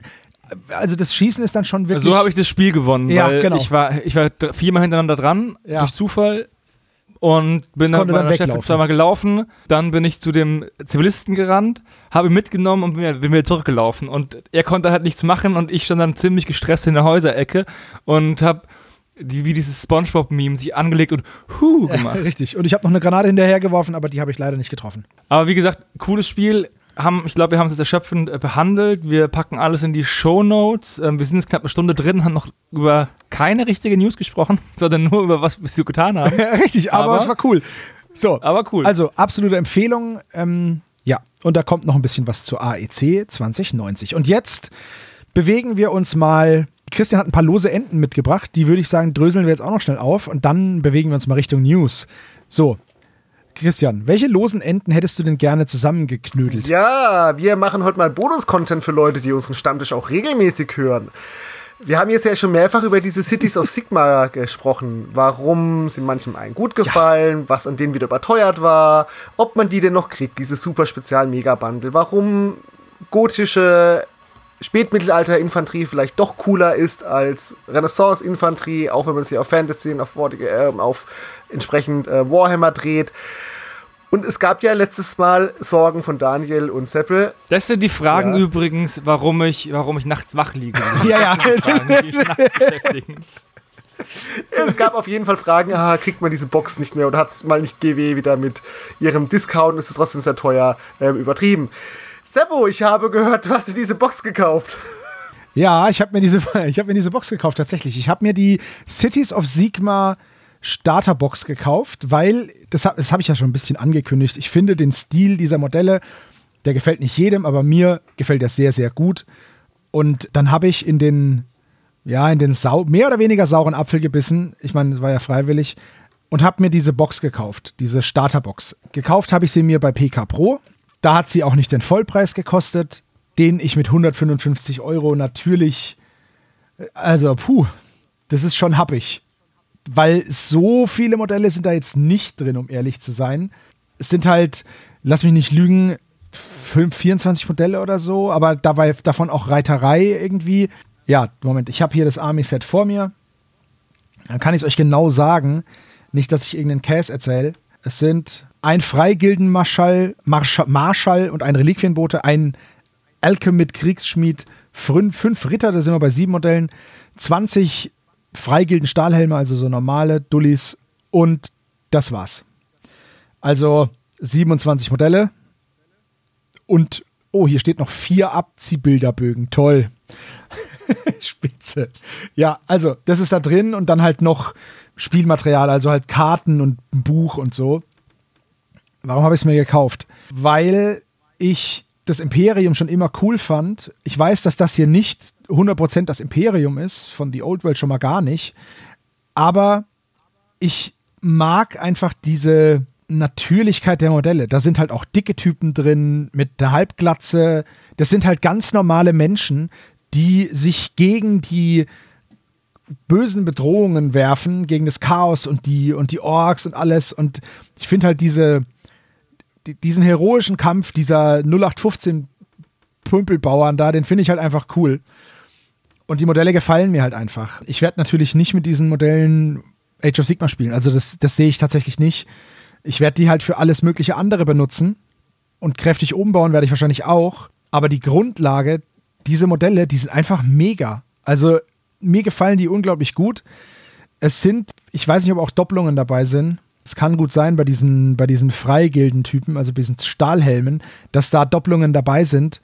Aber ich werde es eh umbauen. Also der Standartenträger zum Beispiel, der sieht schon sehr einfach nach einfach nur den Kopf getauscht aus und ein bisschen anders angemalt. Ja, deswegen, also, das ist mir aber egal, weil ich das, ich baue es dann eh um. Optisch gefallen die mir einfach sehr, sehr gut. Das ist nicht für jeden was, das weiß ich schon, aber für mich halt voll. Auch diese Schilde, ob die jetzt sinnvoll sind, da oben mit dem, mit diesem Gartenzaun noch auf dem Holzschild, das sei mal dahingestellt, aber cool ist es trotzdem. Und den zweischweifigen Hammer, den mochte ich eh, oder den zweischweifigen Kometen, mochte ich schon immer. Und mir gefällt es einfach alles an den, an den Modellen. Ja, ich finde die auch cool. Punkt. Aber ich habe es nur nicht gekauft. Ich finde es halt echt kacke, dass 28 Modelle sind. Ich habe mich verzählt, weil der eine ist ja der Marshall und dieser andere, dieser. Egal. Ich finde es halt nicht gut, dass es schon wieder überall ausverkauft scheint. Ich verstehe es auch nicht. Es ist total bescheuert. Ich habe es beim PK Pro vorbestellt der hat so eine kleine Vorbestelleraktion gemacht. Da hat er bei Instagram zum Beispiel auch aufgerufen, hey, wenn ihr eines haben wollt, sagt mir gerade Bescheid. Dann habe ich ihn angeschrieben und habe gesagt, hey, hallo, Bescheid. Ich hätte die gerne und die habe ich dann auch da bekommen. Hast du wirklich Bescheid geschrieben? Nee, das habe ich nicht gesagt. Ich habe gesagt, hey, ich hätte gerne so eine Box, weil du hast ja gesagt, ich soll mich melden, wenn ich eine will. Und dann habe ich mich gemeldet, dass ich eine will. Da habe ich dann reduzierten Preis bezahlt, also der wahrscheinlich auch in den anderen ob es jetzt beim Taschengelddieb ist oder sonst wo, die haben dann überall ungefähr gleich gekostet. Halt nicht die 155. Aber ja, also es ist schon ein Batzen Geld. Und was mich ein bisschen stört, ist, ist eigentlich total zu vernachlässigen, aber die Schachtel, die ist aus diesem wabbeligen, blöden Pappdeckel da und nicht so eine, das ist keine so eine feste Box, sondern das ist so eine wabbelige Scheißkiste. Das aber ist gut, gut, aber das ist ja auch den, äh, die Pappe, die GW meistens verwendet und schon von immer verwendet, wenn sie jetzt nicht gerade große spezielle Boxen bauen. Also Killteam war da mal eine löbliche Ausnahme, ja, aber trotzdem. Sie nehmen ja immer die dünnste Pappe. Ja, gef gefällt Müssen mir nicht. sparen. Ja. Der Bin ich auch kein großer Fan von. müssen unbedingt sparen, ja, bei 155 Euro pro Schachtel. Jeder Egal. Cent hilft. Ja, also ich, ich weiß nicht, ob es die noch irgendwo gibt. Wenn ihr die noch haben wollen würdet, dann müsstet ihr wahrscheinlich suchen, weil das halt, ja, ich, ich finde diese Veröffentlichungsstrategie auch total daneben. Also gefällt mir überhaupt nicht. Ich finde es super ätzend. Nervt mich. Ich find's blöd. Aber gut, wenn Games Workshop meint, dass sie damit gut vorwärts kommen und dass das was bringt, dann, ja, dann bitte. Ich find's halt daneben, weil du die Leute halt ausschließt. Ja, wobei, hier guck mal, ich habe gerade mal geschaut, äh, bei Taschengelddieb zum Beispiel, da gibt's die noch. Für 130 Euro ist sie auf Lager, kann man sie kaufen. Das ist auch das, was ich ungefähr bezahlt habe. Da gibt's die noch. Also ist nicht, ist nicht überall ausverkauft, so wie es scheint. Okay. Genau. Aber, oder wolltest du noch was anderes wissen zu der Box? Nö, Christian? ich glaube, wir haben es jetzt für mehrere Podcasts erschöpfend äh, diskutiert. Es ist nur Science of Closure. Du kannst jetzt mal, hast jetzt Okay. mal in die Hand genommen Ja. und kannst was drüber, hast was drüber sagen können. Ja, die Modelle sind echt wunderschön. Also klassische, gute GW-Qualität. Das nächste lose Ende dann? Dann zack, zack, zack. Hier geht's ja. Dann, wir haben viel über 7TV geredet letztes Mal und dass das doch jetzt alle anfangen müssen, dass wir uns auf ein Setting einigen sollen. Da gab es auch, übrigens, wir haben unsere News mal wieder erfolgreich für den Brückenkopf ausgeliehen. Geben es auch unbestätigt wieder zurück. Ausgeliehen. Wir geben sie auch wieder zurück. Danke geht raus fürs Raussuchen jeden Tag, jede Woche. Ja, wir haben über 7TV geredet. Da kam es auch eine News, dass jetzt ganz viele Sachen aus dem Kickstarter, den ich gar nicht mitbekommen habe, jetzt verfügbar sind und dass sie quasi eine, also nicht eine neue Edition, aber eine ähm, Revised Second Edition rausbringen, wo man jetzt auch gut ans PDF-Regelbuch kommt oder auch ans gedruckte Regelbuch anscheinend kommen kann und muss einen Haufen Accessoires dazu haben. Insbesondere, wir haben ja festgelegt, 7TV nimmt sich nicht A ernst, B ist ja ein Filmdreh, dass sie tatsächlich jetzt da Figuren dazu gepackt haben, die diesen Filmdreh nochmal hervorheben. Also einen Kameramann, einen Boomboy-Operator, einen Produzenten und auch einen legendären Direktor, äh, also Regisseur, der sehr an Steven Spielberg in seinem Hawaii-Hemd erinnert. Naja, es ist Steven Spielberg in seinem Hawaii-Hemd einfach. Also, da kann man nicht viel drum rumreden. Das stimmt wohl. Aber ich finde es schön, wie du sagst, sie nehmen sich nicht ernst. Das ganze Konzept, dass man eine äh, 70er, 80er Jahre TV-Show macht, das ist ja auch schon so unernst. Also, ich, wenn die sich ernst nehmen würden, würden die was falsch machen. Dann würde das, glaube ich, das Konzept nicht funktionieren. Allein wenn man schon solche Skriptkarten liest, wie das Blooper Reel, das dafür führt, dass ein gegnerischer Extra, also ähm, kein Main Villain, hinfliegt, ja, ist okay. Ja, exakt, es ist halt wirklich TV. Ich habe es noch nie gespielt, muss ich ganz ehrlich sagen, aber ich finde es eigentlich auch ziemlich cool. Was damals auf der Taktika nicht dabei, als wir Ghostbusters gespielt haben. Nee, ich habe es nicht gespielt. Okay, wir waren zu viert. Ich war vielleicht der Taktiker da, aber ich habe es nicht gespielt. Aber es ist schon, die Modelle sind halt einfach immer, immer toll von, von 7TV. Die haben einfach richtig geilen Scheiß. Und ich glaube, die haben auch schon weitaus mehr Modelle an Nostalgiker verkauft, als Leute, die das Spiel spielen. Ja, ich habe auch welche. Ich weiß nicht, ob ich die Modelle toll finde, aber sie. Also falsch. Un- Die Modelle sind toll in vielen Punkten. Ich weiß nicht, ob ich die Modelle immer gut finde. Aber sie sind toll für das, was sie sein wollen. Auch ein bisschen, ein bisschen campier, ein bisschen mehr Klischee. Ich muss sagen, ich glaube, ich habe selber keine eigenen von Crook Dice. Auch keine 7TV. Obwohl ich ja durchaus das manchmal mit Spaß gespielt habe, wäre es jetzt nicht das, was ich sofort anschaffen muss, außer ihr, überzeugt mich mal wieder und äh, Seppel. Ja, mir passiert wieder ein Seppel. Das Problem ist ja einfach, dass das wieder ein Spiel ist, was man, ähm, wenn es die Redaktion spielen möchte, dann geht es ja nur an den ein oder zwei Redaktionswochenenden, die wir im Jahr haben, weil man halt auch echt nicht für eine für ein Spiel durch die halbe Republik fährt. Das ist halt das Schade, dass wir halt nicht so nah beieinander äh, wohnen, dass es halt dauerhaft funktioniert. Sagen wir es mal das so. stimmt. Grundsätzlich kannst du jedes Modell dafür nehmen, aber es gibt halt Modelle, die wieder mal besser passen. Ja, das stimmt. Was ähm, die Verfügbarkeit angeht, das wollte ich vielleicht nochmal sagen, es gibt einen Download-Bereich, wo man sich umsonst bestimmte Sachen runterladen kann. Es gibt zum Beispiel aus dem Grundregelwerk die ersten, also einmal die Einführung und dann eben die ersten vier Kapitel. Das Kapitel 5, das sind die erweiterten Regeln, die gibt es nur, wenn man das komplette PDF kauft und das ist aber auch mit 10 Pfund jetzt nicht nicht super teuer. Also für 10 Pfund kann man sich das direkt auf äh, crookeddice.co.uk runterladen oder kaufen und dann hat man das. Und dann ist da alles Mögliche drin, was man eben braucht, um einzusteigen in diese, in diese, ja, Film, in dieses Film-Skirmish-Ding. Da gibt es auch nochmal eine Erklärung dazu, was, was genau 7TV ist, was das bedeutet, dieses Spiel. Also, dass dann zum Beispiel sagst, ja, also natürlich ist es ein Skirmisher und du kannst es so blutig spielen, wie du das möchtest, weil du ja nicht sagen musst, es ist ein Film. Und dann funktioniert das Ganze einfach wie ein ganz normaler Skirmisher. Aber es gibt halt auch ganz viele Sachen, die eben diesen Witz an diesem Genre ausmachen, dass man eben sagt, es ist ein Film. Und wie sowas wie, ja, dieser, dieser Nebendarsteller, der stolpert halt im Hintergrund. Oder der Stormtrooper haut sich den Kopf an. Und das, was ja. du spielen möchtest, dein, das Genre, was du spielen möchtest, das kannst du auch, im Normalfall gibt es dafür auch einen Satz Regeln. Es gibt zum Beispiel 80s, also es wird jetzt bald, wird das alles Mögliche noch kommen, aber es gibt die 80s, es gibt Inch-High Spy-Fi, das ist halt so Agentenzeug, es gibt Apokalypse, das ist dann halt Mad Max, es gibt Fantasy, das ist selbsterklärend. Und es gibt Pulp, Seppels Go-To-Genre, Pulp eben, die alle gibt's. Und dann gibt's noch einen Haufen anderes Zeug, du kannst dann halt, dieser, dieser Kickstarter ging glaube ich um Manta Ray oder wie das hieß, das war genau Manta Ray 5. Ja gut, genau darüber haben wir letztes Mal gesprochen, ja. Das ist dann so ein, so ein Unterwasserding, genau. Und da gibt es halt alle möglichen Settings. Und da kann man sich halt eins raussuchen. Zum Beispiel, ich habe so ein paar Modelle, mit denen weiß ich einfach nicht, was ich machen soll, aber ich finde die cool. Ich habe zum Beispiel Turtles. Aber ich, was soll ich denn mit, mit vier Schildkröten und einer Ratte? Also kann ich nichts machen. Bei 7TV schon, weil du ungefähr acht Modelle brauchst. Ich denke mal, mit den Turtles und Splinter hätte ich eine volle Truppe. Ich habe aber zum Beispiel auch die Jungs von Uhrwerk Orange, diese Unterhose über der Hose Trager.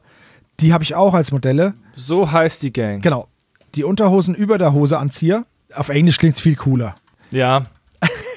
ja, und mit diesen Modellen, ich habe auch so eine Bande von Bankräubern mit Clownsmasken, also die von Payday the Heist.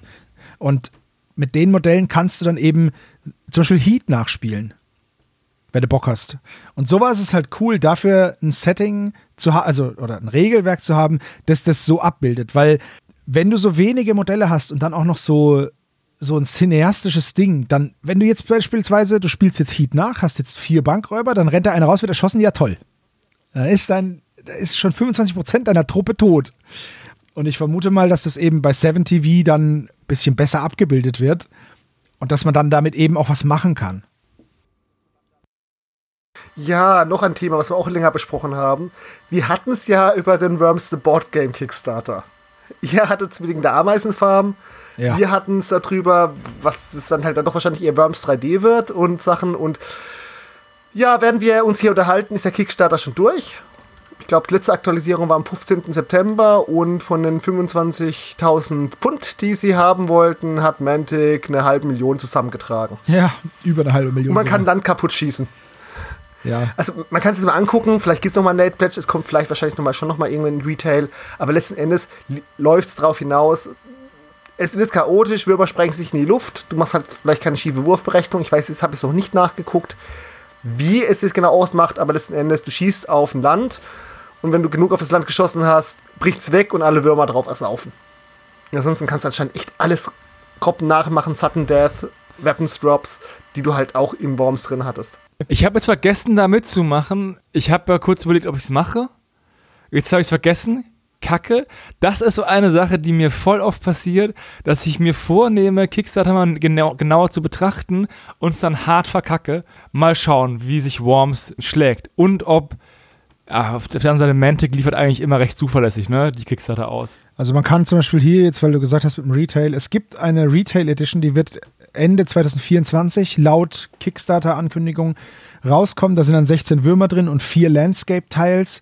Und im Vergleich dazu, das war's dann auch. Und im Vergleich dazu gibt's dann halt, hätte es den Mayhem Pledge und den Armageddon Pledge gegeben, wo dann halt 64 Würmer drin sind und beim Armageddon 16 Landscape Tiles und noch eine Erweiterung für 5 und 6 Spieler und extra Waffen. Ja, keine Ahnung. Ich weiß nicht, ob ich das jetzt irgendwie, ob ich dem jetzt nachtraue, dass ich es nicht habe. Der Armageddon Pledge, also der teuerste, hätte 119 Pfund gekostet. Da ist dann auch noch eine Matte dabei und lauter so Schissi-Zeug.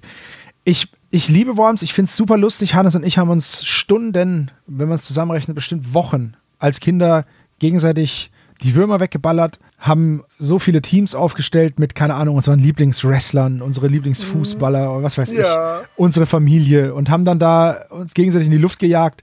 Super lustig. Die Darreichungsform, also dieses Spielfeld, das hat mir einfach nicht zugesagt. Ich weiß nicht, warum man es nicht wie eine Ameisenfarm gemacht hat. Vielleicht, weil es nicht ging, ich weiß es nicht, aber ich finde, so ein flach liegendes Spielbrett und dann schießt man drauf und dann ist irgendwann ein Loch drin. Ja, ist, ist okay, aber ist jetzt nicht das, was ich mit Worms verbinde und ist, ist in Ordnung. Dann hätte ich jetzt, natürlich hätte ich jetzt eine Schachtel Nostalgie im Regal stehen, aber wie oft hole ich es dann raus und spiel's, wenn ich auch Worms spielen kann? Also ganz hart gesagt. Ich wollte gerade sagen, im Endeffekt sollte man sich überlegen, ob man wirklich aus jeder IP ein Brettspiel machen soll. Also wir sind ja an einem Punkt angekommen, wo echt alles ausgeschlachtet wird, ne? Und da ist es vielleicht auch mal der Punkt zu sagen, ja, nee, ich bleibe im Original. Ich verstehe auch nicht, warum aus jedem Computerspiel ein Brettspiel wird. Ich verstehe nicht, warum Dorfenromantik ein Brettspiel wird. Ich verstehe nicht, warum hier Dark Souls ein Brettspiel wird. Ich verstehe nicht, warum so viele PC-Spiele Brettspiele werden. Ich check's nicht. Naja, gut, der Markt ist halt da. Ich, der Markt ist da, aber ich sehe den Mehrwert nicht. Da, die haben offensichtlich einen Bedarf geschaffen, aber das heißt ja nicht, dass es einen Mehrwert gibt, den mir die analoge Version dieses Spieles bietet, die mir die digitale nicht bietet. Ob ich jetzt gegen Männchen auf bei Dark Souls würfel oder einfach so lange die auf Ausweichrolle mache, bis es entnervt aufgibt, ist doch egal. Also, wo ist der, wo ist da der, der Mehrwert? Den einzigen Mehrwert, den ich sehe bei einem Videospiel Versoftung, ist bei Jack the Lions, weil jeder einen Söldner spielt und du aus einem Solo-Spiel einen coolen, taktischen, kooperatives äh, Spiel machst. Aber das bräuchte nicht das Jack the Lions Tag, um zu funktionieren, weil du könntest ja beliebige andere Söldner nehmen. Da geht es halt darum, dass du halt eine, dich an was dranhängst und damit eine größere Community abgreifst, als wenn du irgendwas eigenständiges machen würdest. Ganz genau. Also du musst halt letzten Endes, wenn du aus einer irgendeinem Soft, äh, ja, irgendeinem ähm, Computerspiel ein Brettspiel machst, muss das Brettspiel allein für sich gut sein. Du kannst halt die Aufmerksamkeit mitnehmen, wenn du, dass du dich halt an bekannte IP ranhängst. Mehr ist, mehr ist es nicht. Alles, was irgendwie versucht, nur Nostalgie abzugreifen oder versucht, am besten noch möglichst genau das Computerspiel nachzubauen, da bist du in, manchmal auch in echt eine gefährliche Nostalgiefalle. Deswegen fand ich das als Kontrast halt letztes Mal so ganz cool zwischen Worms und Delegate und Dominate, wo alle sagten, ja, ich kann mir Dominate und Delegate als Command Conquer Brettspiel eher vorstellen, weil im Flachen sage ich, hm, ich will das Computerspiel nicht auf dem Brettspiel nachspielen. Während Worms als eigenes Brettspiel, ich weiß nicht, wie es ist, ich muss das mal ein bisschen angucken, kann ich mir jetzt eher vorstellen, als wenn sie versuchen, da die Ameisenfarm nachzubauen, wo sie sich nämlich genau nicht auf die Stärke von einem Brettspiel ähm, besetzen. Ansonsten hast du lustige Mini äh, Miniaturenwürmer. Und ich glaube, das ist für ganz viele tatsächlich ein ganz großes Verkaufsargument, du kriegst Figuren, die du in die Hand nehmen kannst. So wurde auch, die, so wurde auch das ähm, Dark Souls Brettspiel verkauft. Du hast weirde Miniaturen. Ja, aber das ist doch, im Endeffekt kann man dann auch einfach eine Dark Souls Figurenreihe machen und auch das Ja. Brettspiel scheißen. Also, Ja, hart gesagt, ne? Ich verstehe halt, ich verstehe, ich gebe dir recht, wenn du eine gute Brettspiel-Engine hast, dass du dann einfach eine bekannte IP drüber stülpst, um mehr Bekanntheit zu erlangen, wie zum Beispiel bei The Thing, dem Brettspiel. Das ist auch ein cooles, weil es halt, im Endeffekt ist es halt so ein Social Deduction Game, aber auch irgendwie, ist es schon Worker Placement, weil du dein Männchen irgendwo hinstellst und du der einzige Worker bist? Ich weiß es nicht. Auf jeden Fall würde dieses Spiel ja auch in jedem beliebigen Aber- anderen Setting funktionieren. Wo du halt irgendwo, ne, wo du halt irgendwie eine invasive Art hinpackst. aber dadurch, ne? dass du dich an das Ding ja, ranhängst, ist ja sofort klar, was musst du tun. Ja, wenn du den Film halt kennst, ja. Ja, genau. Also der ist relativ schnell klar, sie müssen ein paar, mach, gehen ein paar Kompromisse ein, um halt im Spiel zu folgen, aber es ist für dich sofort intuitiv. Ah ja, okay, The Thing, so läuft es, das muss passieren. So ähnlich ist es ja auch beim Jack the Lions Brettspiel. Sie nehmen so grob den Handlungsverlauf von Jack the Lions und sagen, okay, du bist das und das, jetzt sollte das und das ungefähr passieren. Das ist dadurch Piggybacking. Gibt diesen einen schönen Vortrag über Spieldesign und über diesen einen Hauptdesigner von Magic the Gathering, 20 Jahre, 20 Lections learned, wo er sagt, seid nicht euch zu fein, Piggybacking zu verwenden. Die haben Probleme gehabt, eine Spielkarte zu, Magic zu erklären, die sie letzten Endes am trojanischen Pferd erklärt, äh, also angelehnt haben. In dem Moment, wo sie dieses Ding nicht mehr nemeischer Löwe, sondern trojanisches Pferd oder also im Prinzip Pferd genannt haben, wusste jeder sofort, worum es geht. Vorher haben Leute diese Karte teilweise nicht kapiert. Also benutze Piggybacking, benutze irgendwas Bekanntes, um Leuten was nahezubringen, was sie tun sollen. Und weil du sagst, ja, dann könnte man ja einfach auch nur die Miniaturen machen. Stimmt. Also so viele Leute kaufen das. Nur ich glaube, du verkaufst halt Miniaturen leichter, wenn du sagst, du hast ja auch ein Spiel, mit dem du so theoretisch mitspielen könntest, als wenn du jetzt nur Miniaturen für die Vitrine hast. Ich glaube, da ist der Mensch einfach dumm. Ja, ich, ich sehe diese, ich weiß, ich sehe diese, ich sehe das Konzept der Versoftung allgemein nicht, also stehe ich nicht ablehnend gegenüber, aber es gibt verschiedene Spiele, die ich mir betrachte und dann denke ich mir, ja, es ist ein Cash Grab. Wie, wie, wie, fände, wie fändest du jetzt zum Beispiel, ich habe jetzt die ganze Zeit zugehört und mir gedacht, hm, welches Spiel könnte man denn, aber wie würdest du es finden, ein Ausbruchsspiel für ein Käfig voller Helden? Wo du Ja, im, das- im Stalag 13 irgendwelche Missionen erfüllen musst. Gegen eine KI. Das wäre schon wieder witzig, aber das ist ein schlechtes Beispiel, weil ein Käfig voller Helden habe ich ja nie als PC-Spiel gespielt, sondern als eine Fernsehserie. Ja, genau, aber The Thing und, war ja auch. Und damit ist ja wieder, da, aber da ist ja wieder ein, ein Abstraktionslevel dabei.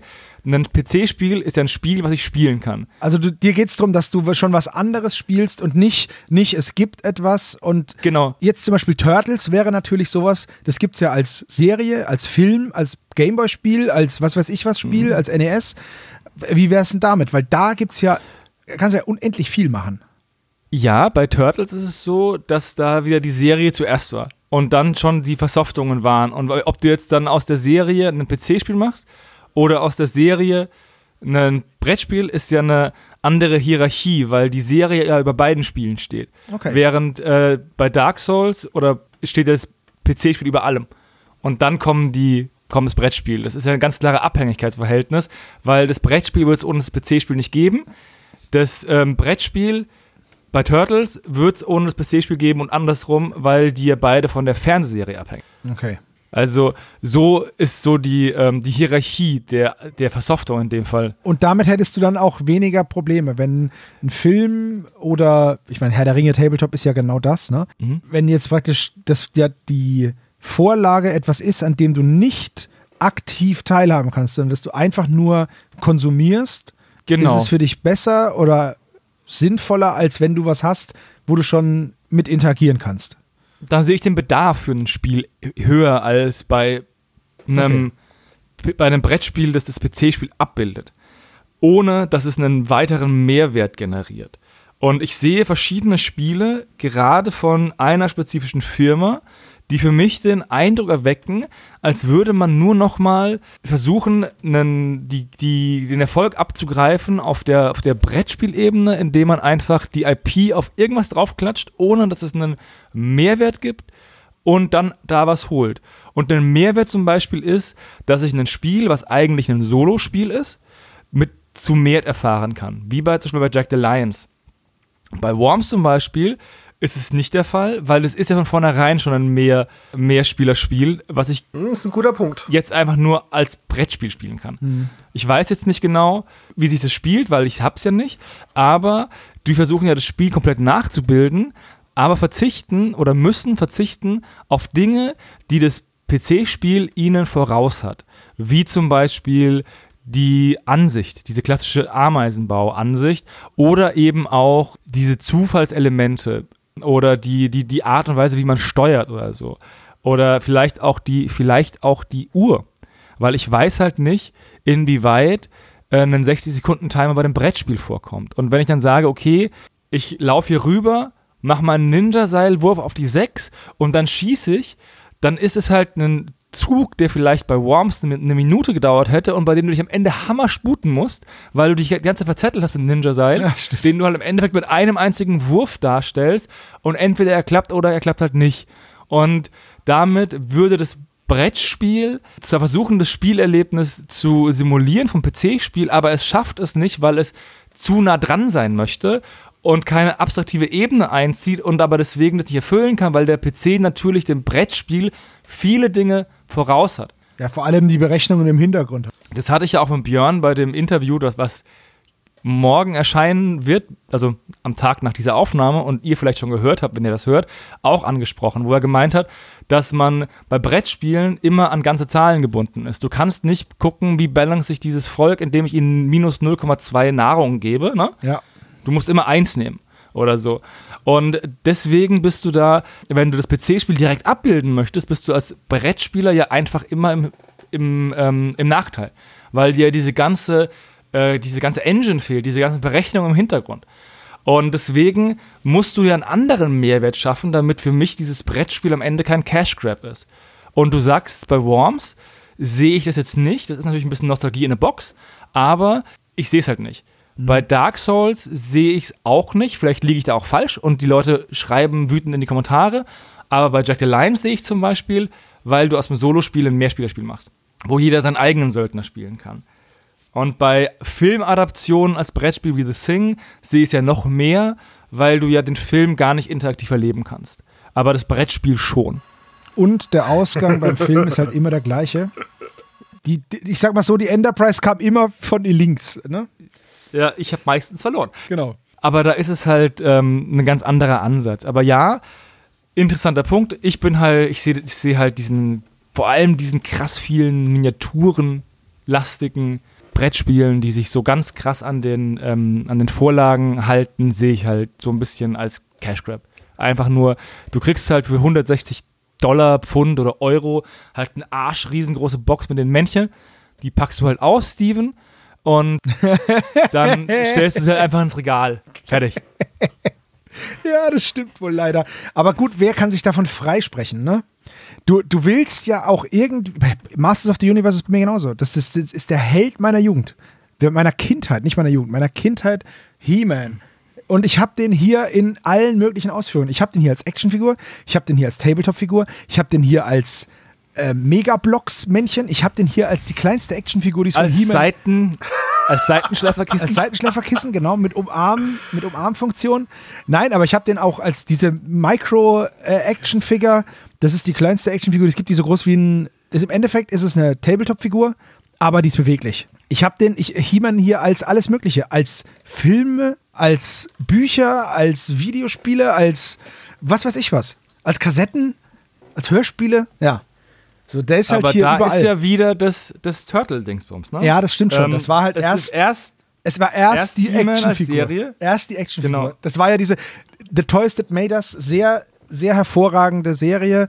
Auf Netflix kann ich nur empfehlen. Und da die He-Man-Episode super lustig, wie es überhaupt dazu gekommen ist, dass es Comics gibt von der Hintergrund, also vom Hintergrund und wie es dann auch dazu gekommen ist, dass einfach eine Serie, eine animierte Serie zu dieser Actionfigurenlinie rausgekommen ist. So, jetzt sind wir mit Worms durch, oder? Das war ein richtig krasser Exkurs in die Versoftung. Gefällt mir, aber das ist ja der Content, warum die Leute einschalten. Hoffentlich, ey. Lass uns aber mal ein paar News besprechen. Na gut, okay. Ähm, dann was, was Frisches, sag ich mal. Für mich was Frisches. Ich habe hier ein paar Links euch rausgesucht, die alle das gleiche Thema im Endeffekt behandeln und die knall ich euch jetzt nacheinander hier rein. Und zwar eines davon ist der Auslöser. Hier ja schon mal über Trench Crusade geredet. Äh, jetzt ist es so, dass ich hier, es geht um A War Transformed, davon habe ich vorhin schon geredet. World War One on the Doggerland Front heißt es. Ihr habt es ja schon hier in der Linkliste, in meinen Links ganz oben. Das nächste ist ein Kickstarter gewesen von, das hieß The Technomancers, das ist ein STL-Kickstarter gewesen, wo es um, ja, keine Ahnung, Sci-Fi-Zauberer ging, irgendwie. Und wiederum das nächste ist von Cromlech, Trench Corp Neuheiten. So. Worum geht's hier? Osprey Games hat ein Buch jetzt in der Vorbestellung am 28. Also wenn das hier rauskommt, ist es schon erschienen. Am 28. September kommt es raus. Und das heißt A War Transformed. Das Ganze ist, spielt, beginnt 1916. Da fällt der Mond auf die Erde. Frag mich nicht warum. Es ist so. Und andere klassische Montage. Andere klassische Montage, genau. Wobei, dann gibt es ja keinen Montag mehr, das ist ja dann weg, also müsste der umbenannt werden.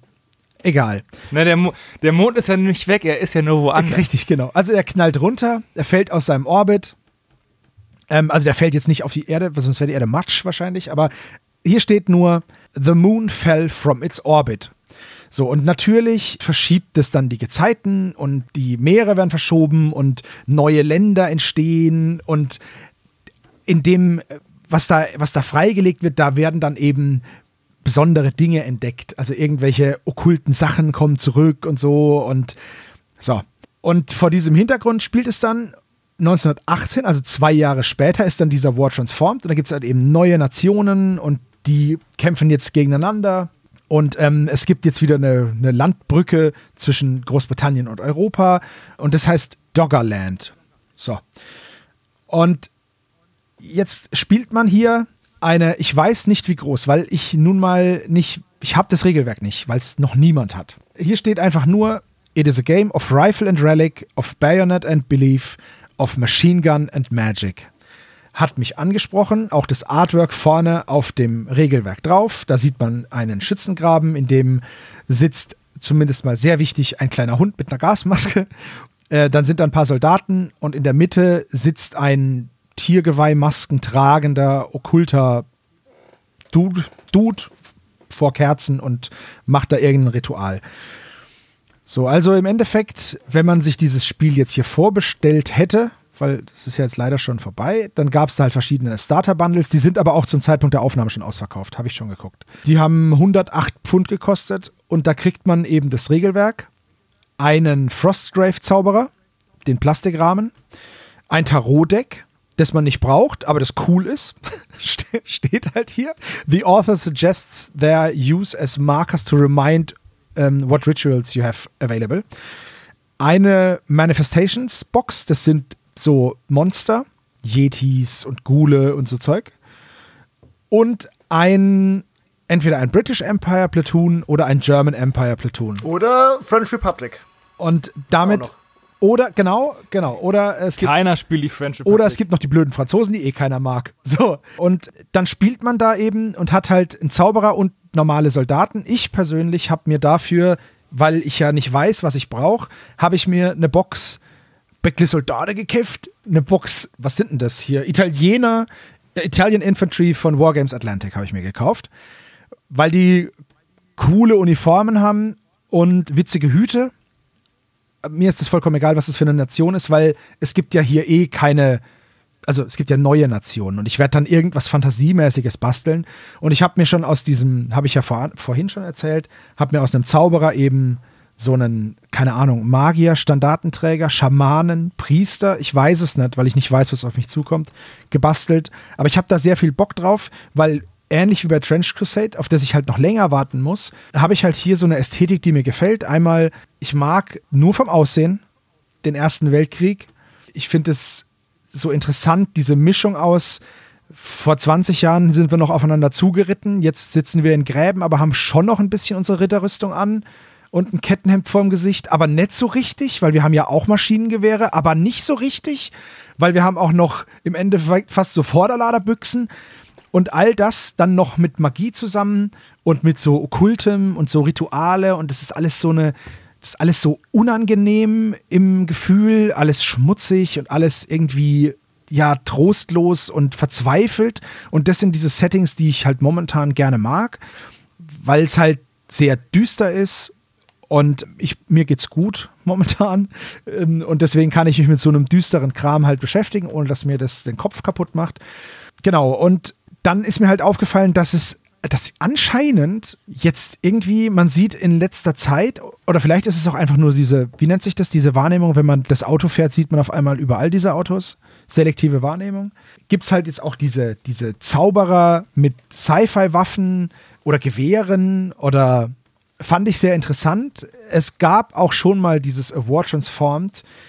Ist auch vor ein paar Jahren, Monaten auf Instagram rumgegangen als World War Wizard, glaube ich, von irgendjemandem, der das sowas ähnliches gemacht hat und das schlägt auch so ein bisschen in diese Kerbe von, von Sludge und Turnip und also nicht ganz so weird wie Turnip oder Etherpunk, das ist eine das ist ein kleines System, das einer auf Instagram gerade so ein bisschen aus der Taufe hebt. Da passiert ja eh viel in dem Indie-Bereich und ihr wisst ja, dass das so ein bisschen das ist, was ich, was ich besonders mag, weil ich diese Ideen halt einfach so cool finde, dass einfach jemand irgendwas mit irgendwas anderem mischt oder sich irgendwie was ausdenkt und zack, hat er sich so ein kleines System gemacht und es ist halt weit ab von dem Mainstream-Kram, wo halt Ritter gegen Elfen kämpfen, was mich jetzt nicht so interessiert, sprach er und kaufte sich die Cities of Sigma Box. Aber ja, diese ganze Indie-Sache, die mag ich halt sehr gerne.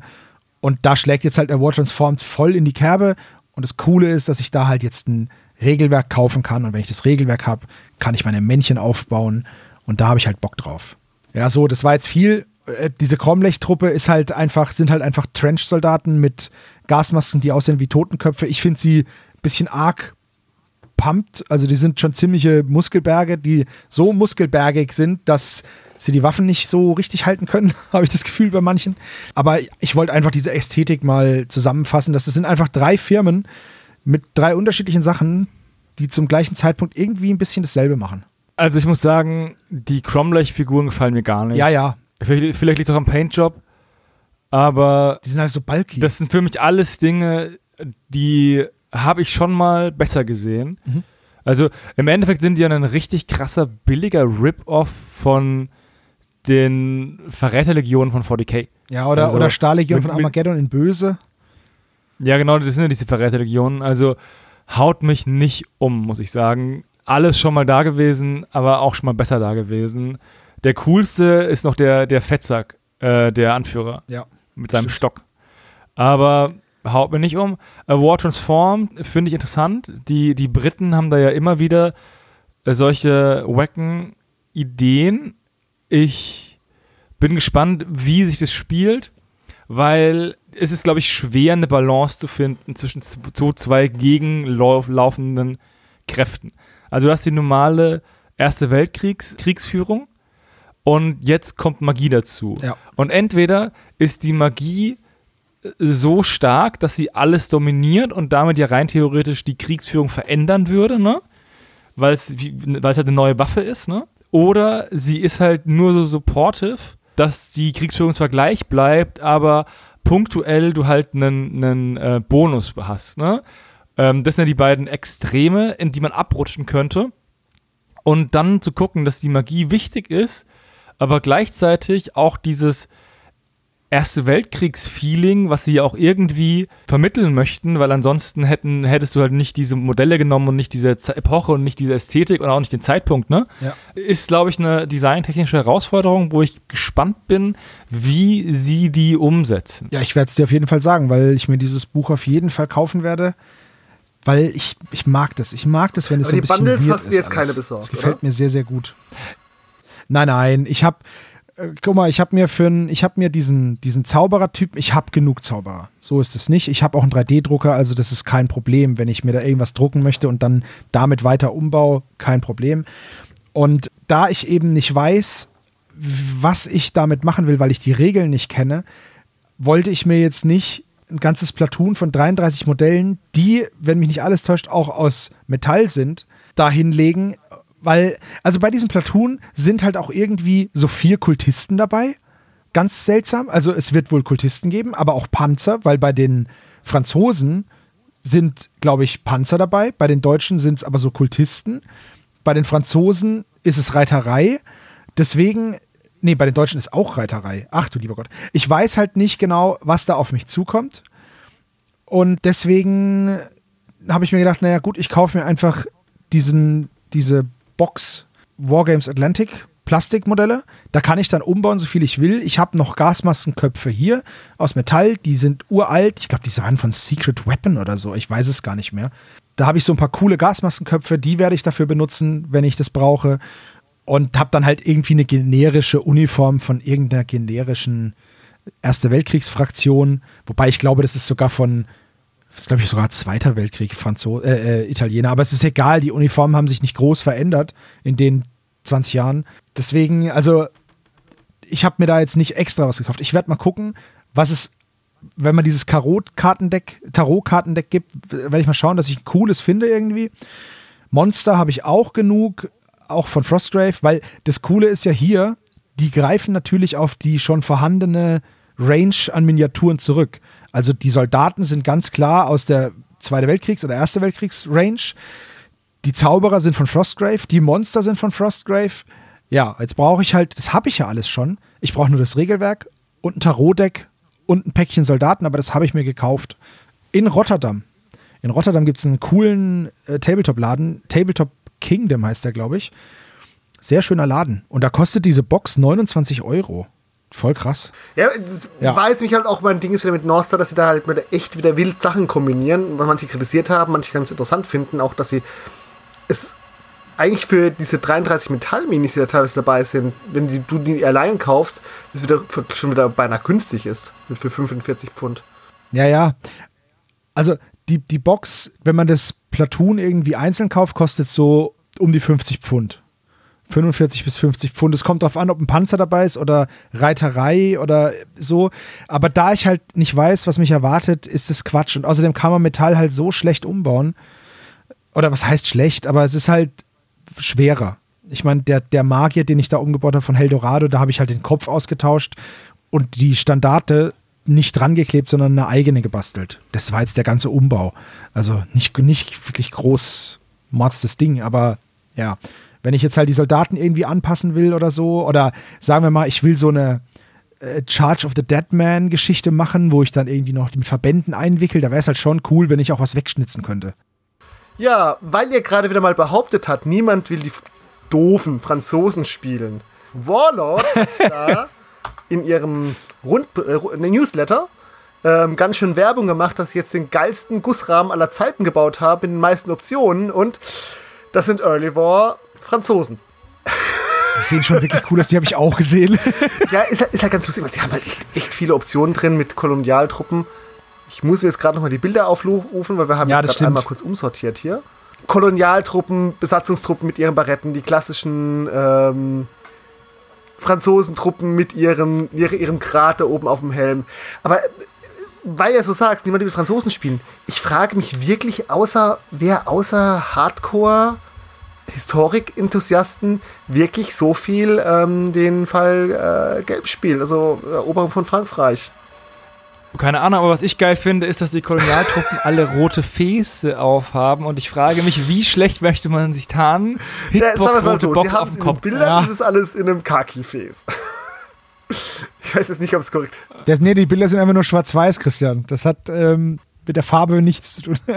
Ach so, das ist das, das historische Sepia-Filter drüber gelegt. Richtig, genau. Das war alles ein bisschen so angebräunt.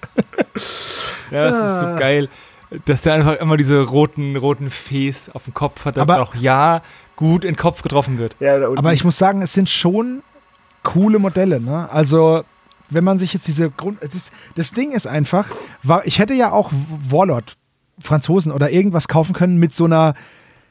Ja, dieser, diese Erste Weltkriegsästhetik, die lebt natürlich von den interessant geformten Helmen und von den interessant geformten Uniformen. Also, ob das jetzt bei den Franzosen dieser Trenchcoat ist oder, ne, du hast halt immer diese, diese, oder diese, diese Pumphosen da, diese ausgestellten Hosen. Und hier, die Franzosen sehen halt speziell aus. So sieht halt heute kein Soldat mehr aus.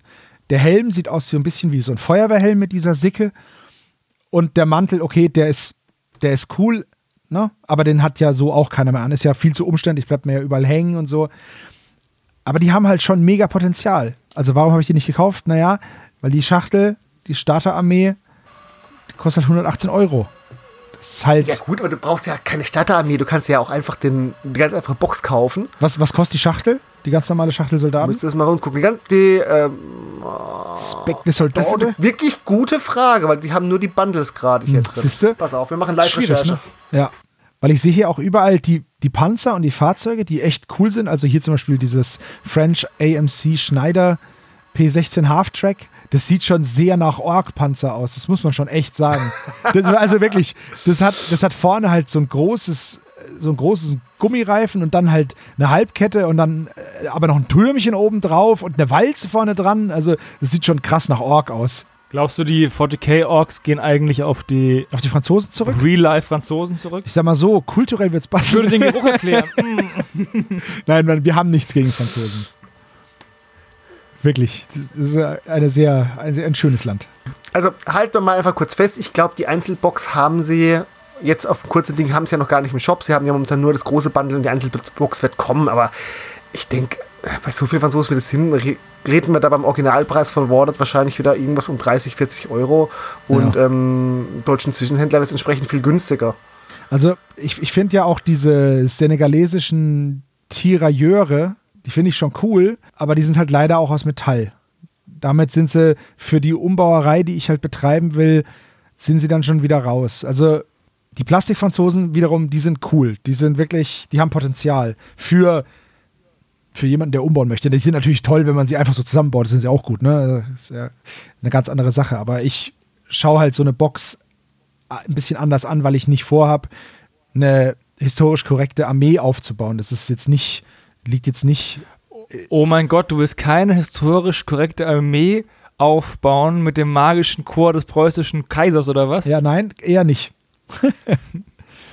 also, da ist dann auch die Frage, inwieweit man sich der historischen Korrektheit unterwirft, wenn man dann am Ende einen Yeti beschwört, um dann, keine Richtig, Ahnung, ja. Steine auf Untote zu werfen.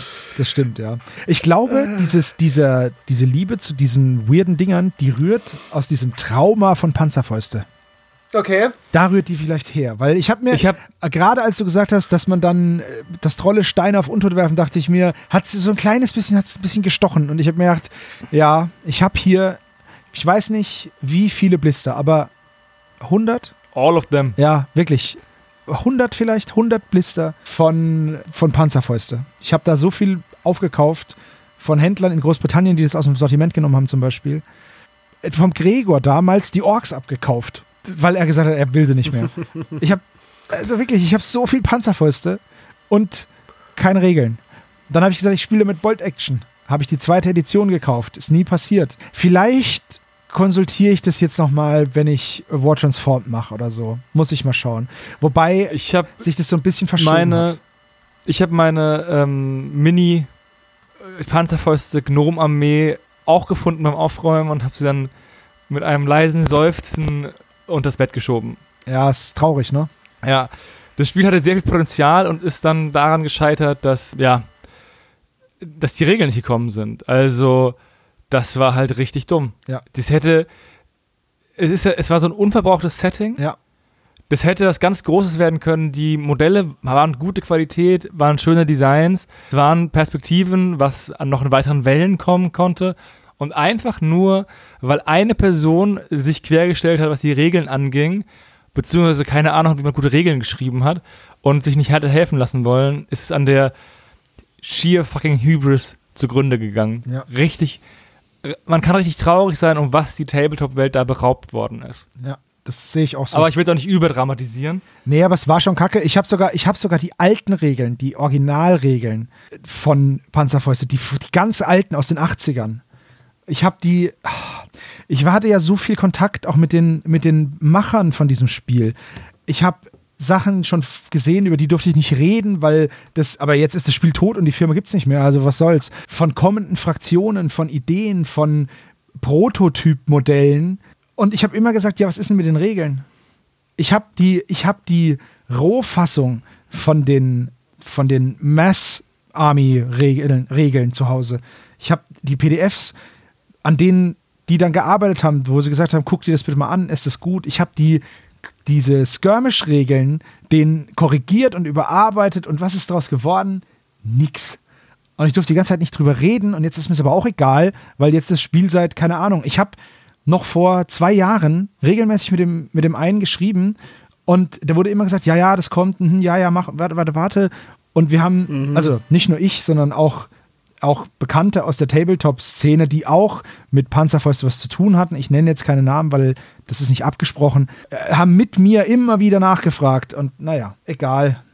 Es ist, wie es ist. Ja, manchmal muss man auch eingestehen, dass ein Kampf verloren ist. Ja, und der ist verloren. Wo wir wieder da zu den Franzosen überleiten. Ich wollte gerade sagen, da sind wir wieder im historischen Setting. Wann ist ein Kampf verloren? Wann ja, kann man ja. aufgeben? Ja, es Eine ist, gefürchtete ist, Armee, die halt einfach schlecht geführt wurde. Exakt. Wie oft hat ähm, das zum Untergang eines Reiches geführt? Mindestens einmal, nämlich im Panzerfäustereich. Stimmt. Jetzt aber was Schönes. Okay. Und zwar leite ich jetzt einfach über. Und zwar habe ich zwei Neuheiten rausgesucht. Einmal was von Sarissa Precision und einmal von TT Combat.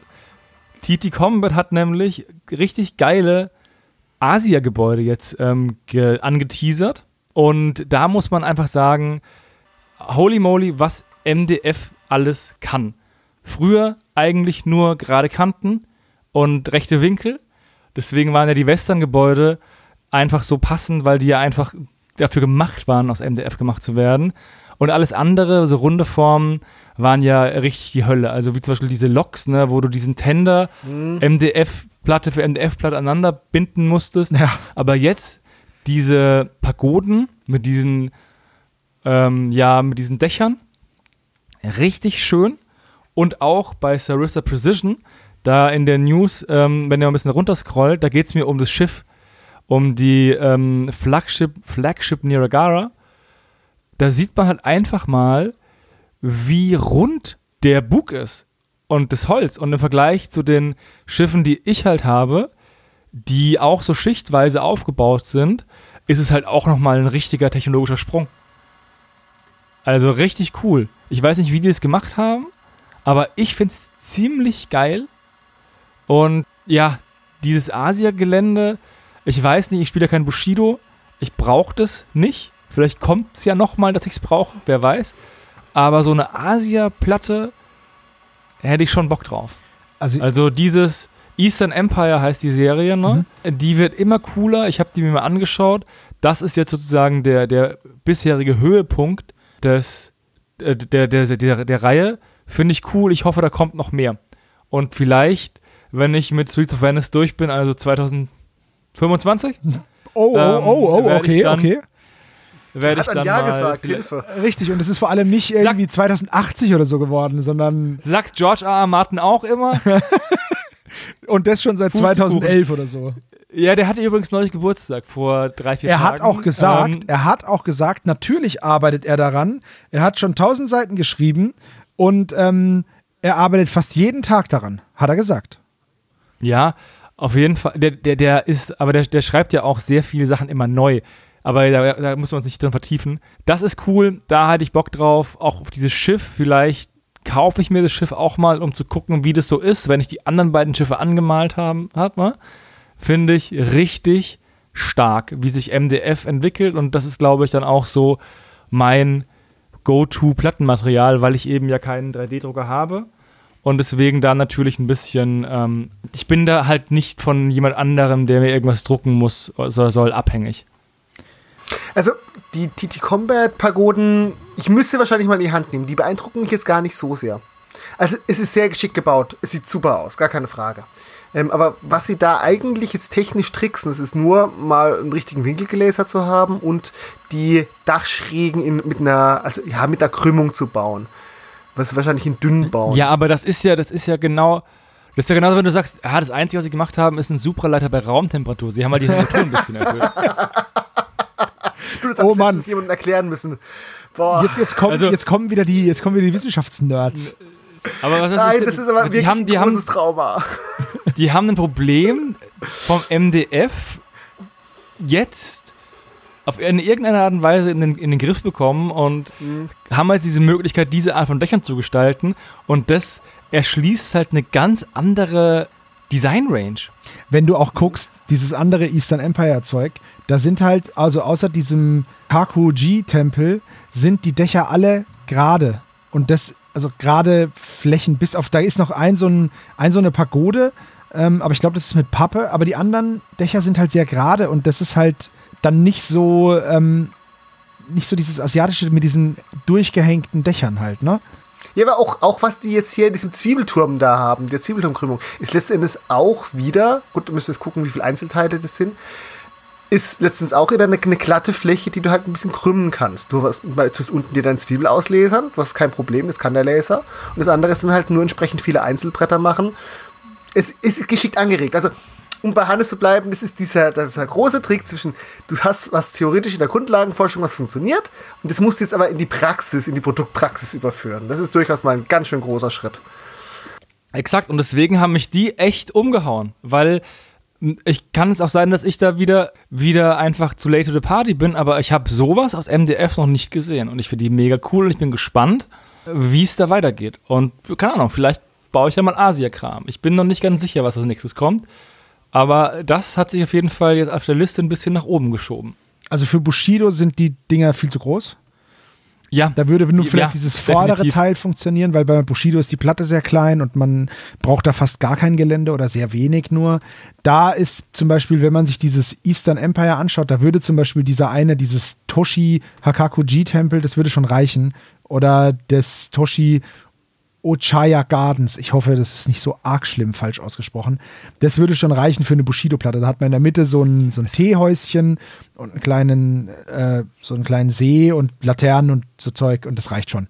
Ja, es sind ja ähm, Eastern Empire, Sebastian, Ja.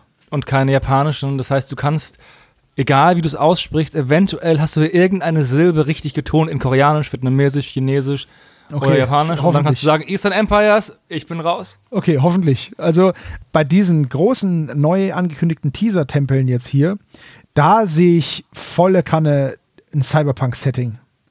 Mit so ein paar Neonschildern dran, Neo Tokyo. Also es wurde auch in den Kommentaren beim Brückenkopf gesagt äh, von Joro oder Joro, der gesagt hat, ja, hier mit der entsprechenden Bemalung, super auf dem Cyberpunk-Tisch. Und das sehe ich auch. Absolut. Gerade oben diesen, diesen Pinöpel, einfach so eine Neonspitze oder eine Antenne oben drauf, paar Neonschilder. Ich, also das, das sehe ich auf jeden Fall. Das sieht bestimmt richtig cool aus. Und äh, wie es Hannes gesagt hat, handwerklich ist es natürlich echt clever gemacht. Gerade diese, diese Dächer ganz oben, weil man sieht es nicht so richtig. Aber ich glaube, die kleinen Dächer, diese Segmente, die diesen Ring, die beiden unteren Ringe bei dem runden Pavillon da bilden oder Pagode, ähm, ich glaube, die sind gerade. Aber das obere ist halt geschwungen. Und bei der, bei der Pagode mit dem rechteckigen Grundriss ist es ähnlich. Da sind es halt diese Zwischenbretter, die so diesen, diesen geschwungenen Charakter so ein bisschen erwecken. Also denke ich mal. Bin mir nicht sicher. Ich müsste es auch mal in die Hand nehmen, aber mir gefällt sehr gut. Auch diese offene Bauweise finde ich ziemlich cool gemacht. Auf jeden Fall. Und bei dem Schiff, das stimmt schon, dieser Rumpf ist schon gut gebogen. Also, das war früher auch ein bisschen klotziger. Ja, also bin ich, bin ich begeistert von. Ja, also im Vergleich zu was ich mir von den Dark Ops, äh, ich glaube Dark Ops waren es damals, die diese Fregatten gebaut hatten, da tut es mir jetzt nicht so weghelfen. Was, was jetzt schön ist, aber vielleicht meint ihr das ja mit dem Gebogen der Rundung, ist es gar nicht diese Kielwärtsrundung, ähm, sondern sozusagen wie das Board hochgeht. Ja, also, genau. dass du da sozusagen eine glatte Bordwand hast. Genau. Das haben sie da schön. Das meint ihr, okay, gut. Ja. Genau das meine ich. Aber das ist ja Ah, auch. okay, Ähm, ja, ja. Bei den okay. Schiffen, die hinter mir stehen, ist es genauso, dass sie halt auch schichtweise sind und du halt einfach schichtweise so eine Schräge aufbaust, aber jedes ist so ein Pixel-Step. Es wird halt so ein bisschen die, diese Grenze des Machbaren noch mal ein bisschen verschoben. Ich, ich bin gespannt. Die Auflösung ist besser. Punkt. Ja, genau. Ja, die ja. Sind, es sind mehr Polygone. Also ich bin mal gespannt, wenn du dir das Schiff nämlich kaufst. Äh, dazu sei gesagt, das Schiff kostet ohne Bewaffnung ein Fuffi und mit Bewaffnung 65 Euro. Jetzt hätten die natürlich auch mal ein Bild mit der Bewaffnung. Ah, doch, da haben sie sogar eins. Okay, es ist ein Arsch voll Kanonen. Ja, und die sind aus Resin oder Metall, aber ich brauche die nicht. Also wenn, dann würde Das ich. sind 20 ohne Bewaffnung Kanonen. 20 Schiffskanonen sind da drauf. okay. Es ist die Frage, ob die Kanonen was taugen. Also klar, du hattest vorher auch Kanonen, aber das war halt, ja, das Kanonenrohr, das war ein schönes kleines Gussteil. Und die Lafette dafür, die war halt aus ganz, ganz groben, billigen MDF, was jetzt ich für dieser Dark Ops Seawolf-Fregatte noch in Erinnerung hatte. Da waren auch viele dabei. Sollten wir jetzt vielleicht nicht zu viel erwarten. Aber erstmal, wie gesagt, male ich die Schiffe an, die ich habe. Ich, du hast ja, ich wollte gerade sagen, du hast ja welche. Du hast ja noch nicht mal den Hafen fertig, Exakt. wo die ankern können. Das waren jetzt meine News. Also wir hatten noch mehr News geplant, aber wir sind jetzt schon bei fast 2 Stunden 30, ne? Yep. Es ist jetzt auch bald Mittagessenszeit. wir haben uns heute Morgen hier hingesetzt und jetzt können wir eigentlich direkt zum Mittagessen. Ja, so gehört sich doch das vom Stammtisch, oder? Absolut. Ich hätte mir gleich ein Weißbier noch hinstellen sollen, verdammt. Naja. Haben wir denn sonst noch irgendwas, was uns auf den Nägeln brennt? Wir könnten noch schnell sagen, dass es einen Termin gibt für die Szenario 2024. Der ist nämlich jetzt raus, dann, dass ihr es zumindest schon mal gehört habt. Und wir haben auch vor, da in irgendeiner Form hinzugehen. Also mindestens mal privat. Zumindest möchte ich dahin und ich glaube, Daniel hat auch angedacht, dass er dahin geht. Und der Termin ist vom 12. bis zum 14. Jänner, also Januar 2024. Und damit wird dann sozusagen die Messesaison eingeläutet. Ähm, wer noch nie auf der Szenario war, dem kann ich nur sagen, dass, dieses, dass diese Messe auf jeden Fall ein Besuch wert ist. Da steht Spielen im Vordergrund. Ähm, es gibt wunderschöne Tische. Es ist ein super schönes Ambiente. Äh, die Szenario ist in Bad Kreuznach, falls ihr das noch nicht gehört habt oder noch nicht wusstet. Und bald geht die Anmeldung für Präsentation und Besucher online. Da muss man sich nämlich anmelden. Ich war selber erst einmal da und das war zu Corona-Zeiten. Deswegen, also ich denke mal, diese, diese Anmeldung wird es auf jeden Fall geben und ob wir dann da als Magabotato irgendwas machen, das wissen wir noch nicht. Denn es gibt ja auch immer ein Thema für dieses Szenario, aber das ist noch nicht zum Zeitpunkt der Aufnahme noch nicht so raus. Deswegen wissen wir es noch nicht. Mal schauen. Gut, dann haben wir einen sehr meta-themenlastigen Stammtisch hinter uns gebracht und wenig News, obwohl es sehr viele Neuigkeiten gibt. Das ist aber schön, dass es hier, dass hier immer neue Themen besprochen werden können. Dann danke, Christian, dass du da warst. Bitte gerne. Danke, Sebastian, dass du da warst. ja, bitte gerne, dass du die Moderation übernimmst. Danke ich dir. Und ich bin auch raus. Doppelpistole und ciao. Tschö. Eine schöne Hobbyzeit euch allen. Bis zum nächsten Mal. Tschüssi.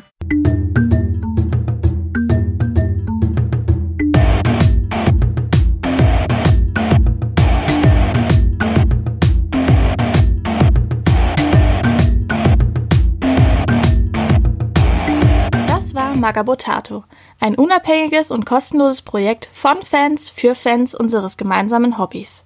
Gerne könnt ihr uns unterstützen, indem ihr uns entweder eine Spende über paypal@magabotato.de zukommen lasst oder uns auf www.patreon.com/magabotato abonniert. Weiterhin freuen wir uns auch immer über gespendete Stunden für Ophonic. Den Button hierfür findet ihr auf unserer Website www.magabotato.de. Vielen Dank fürs Hören und bis bald!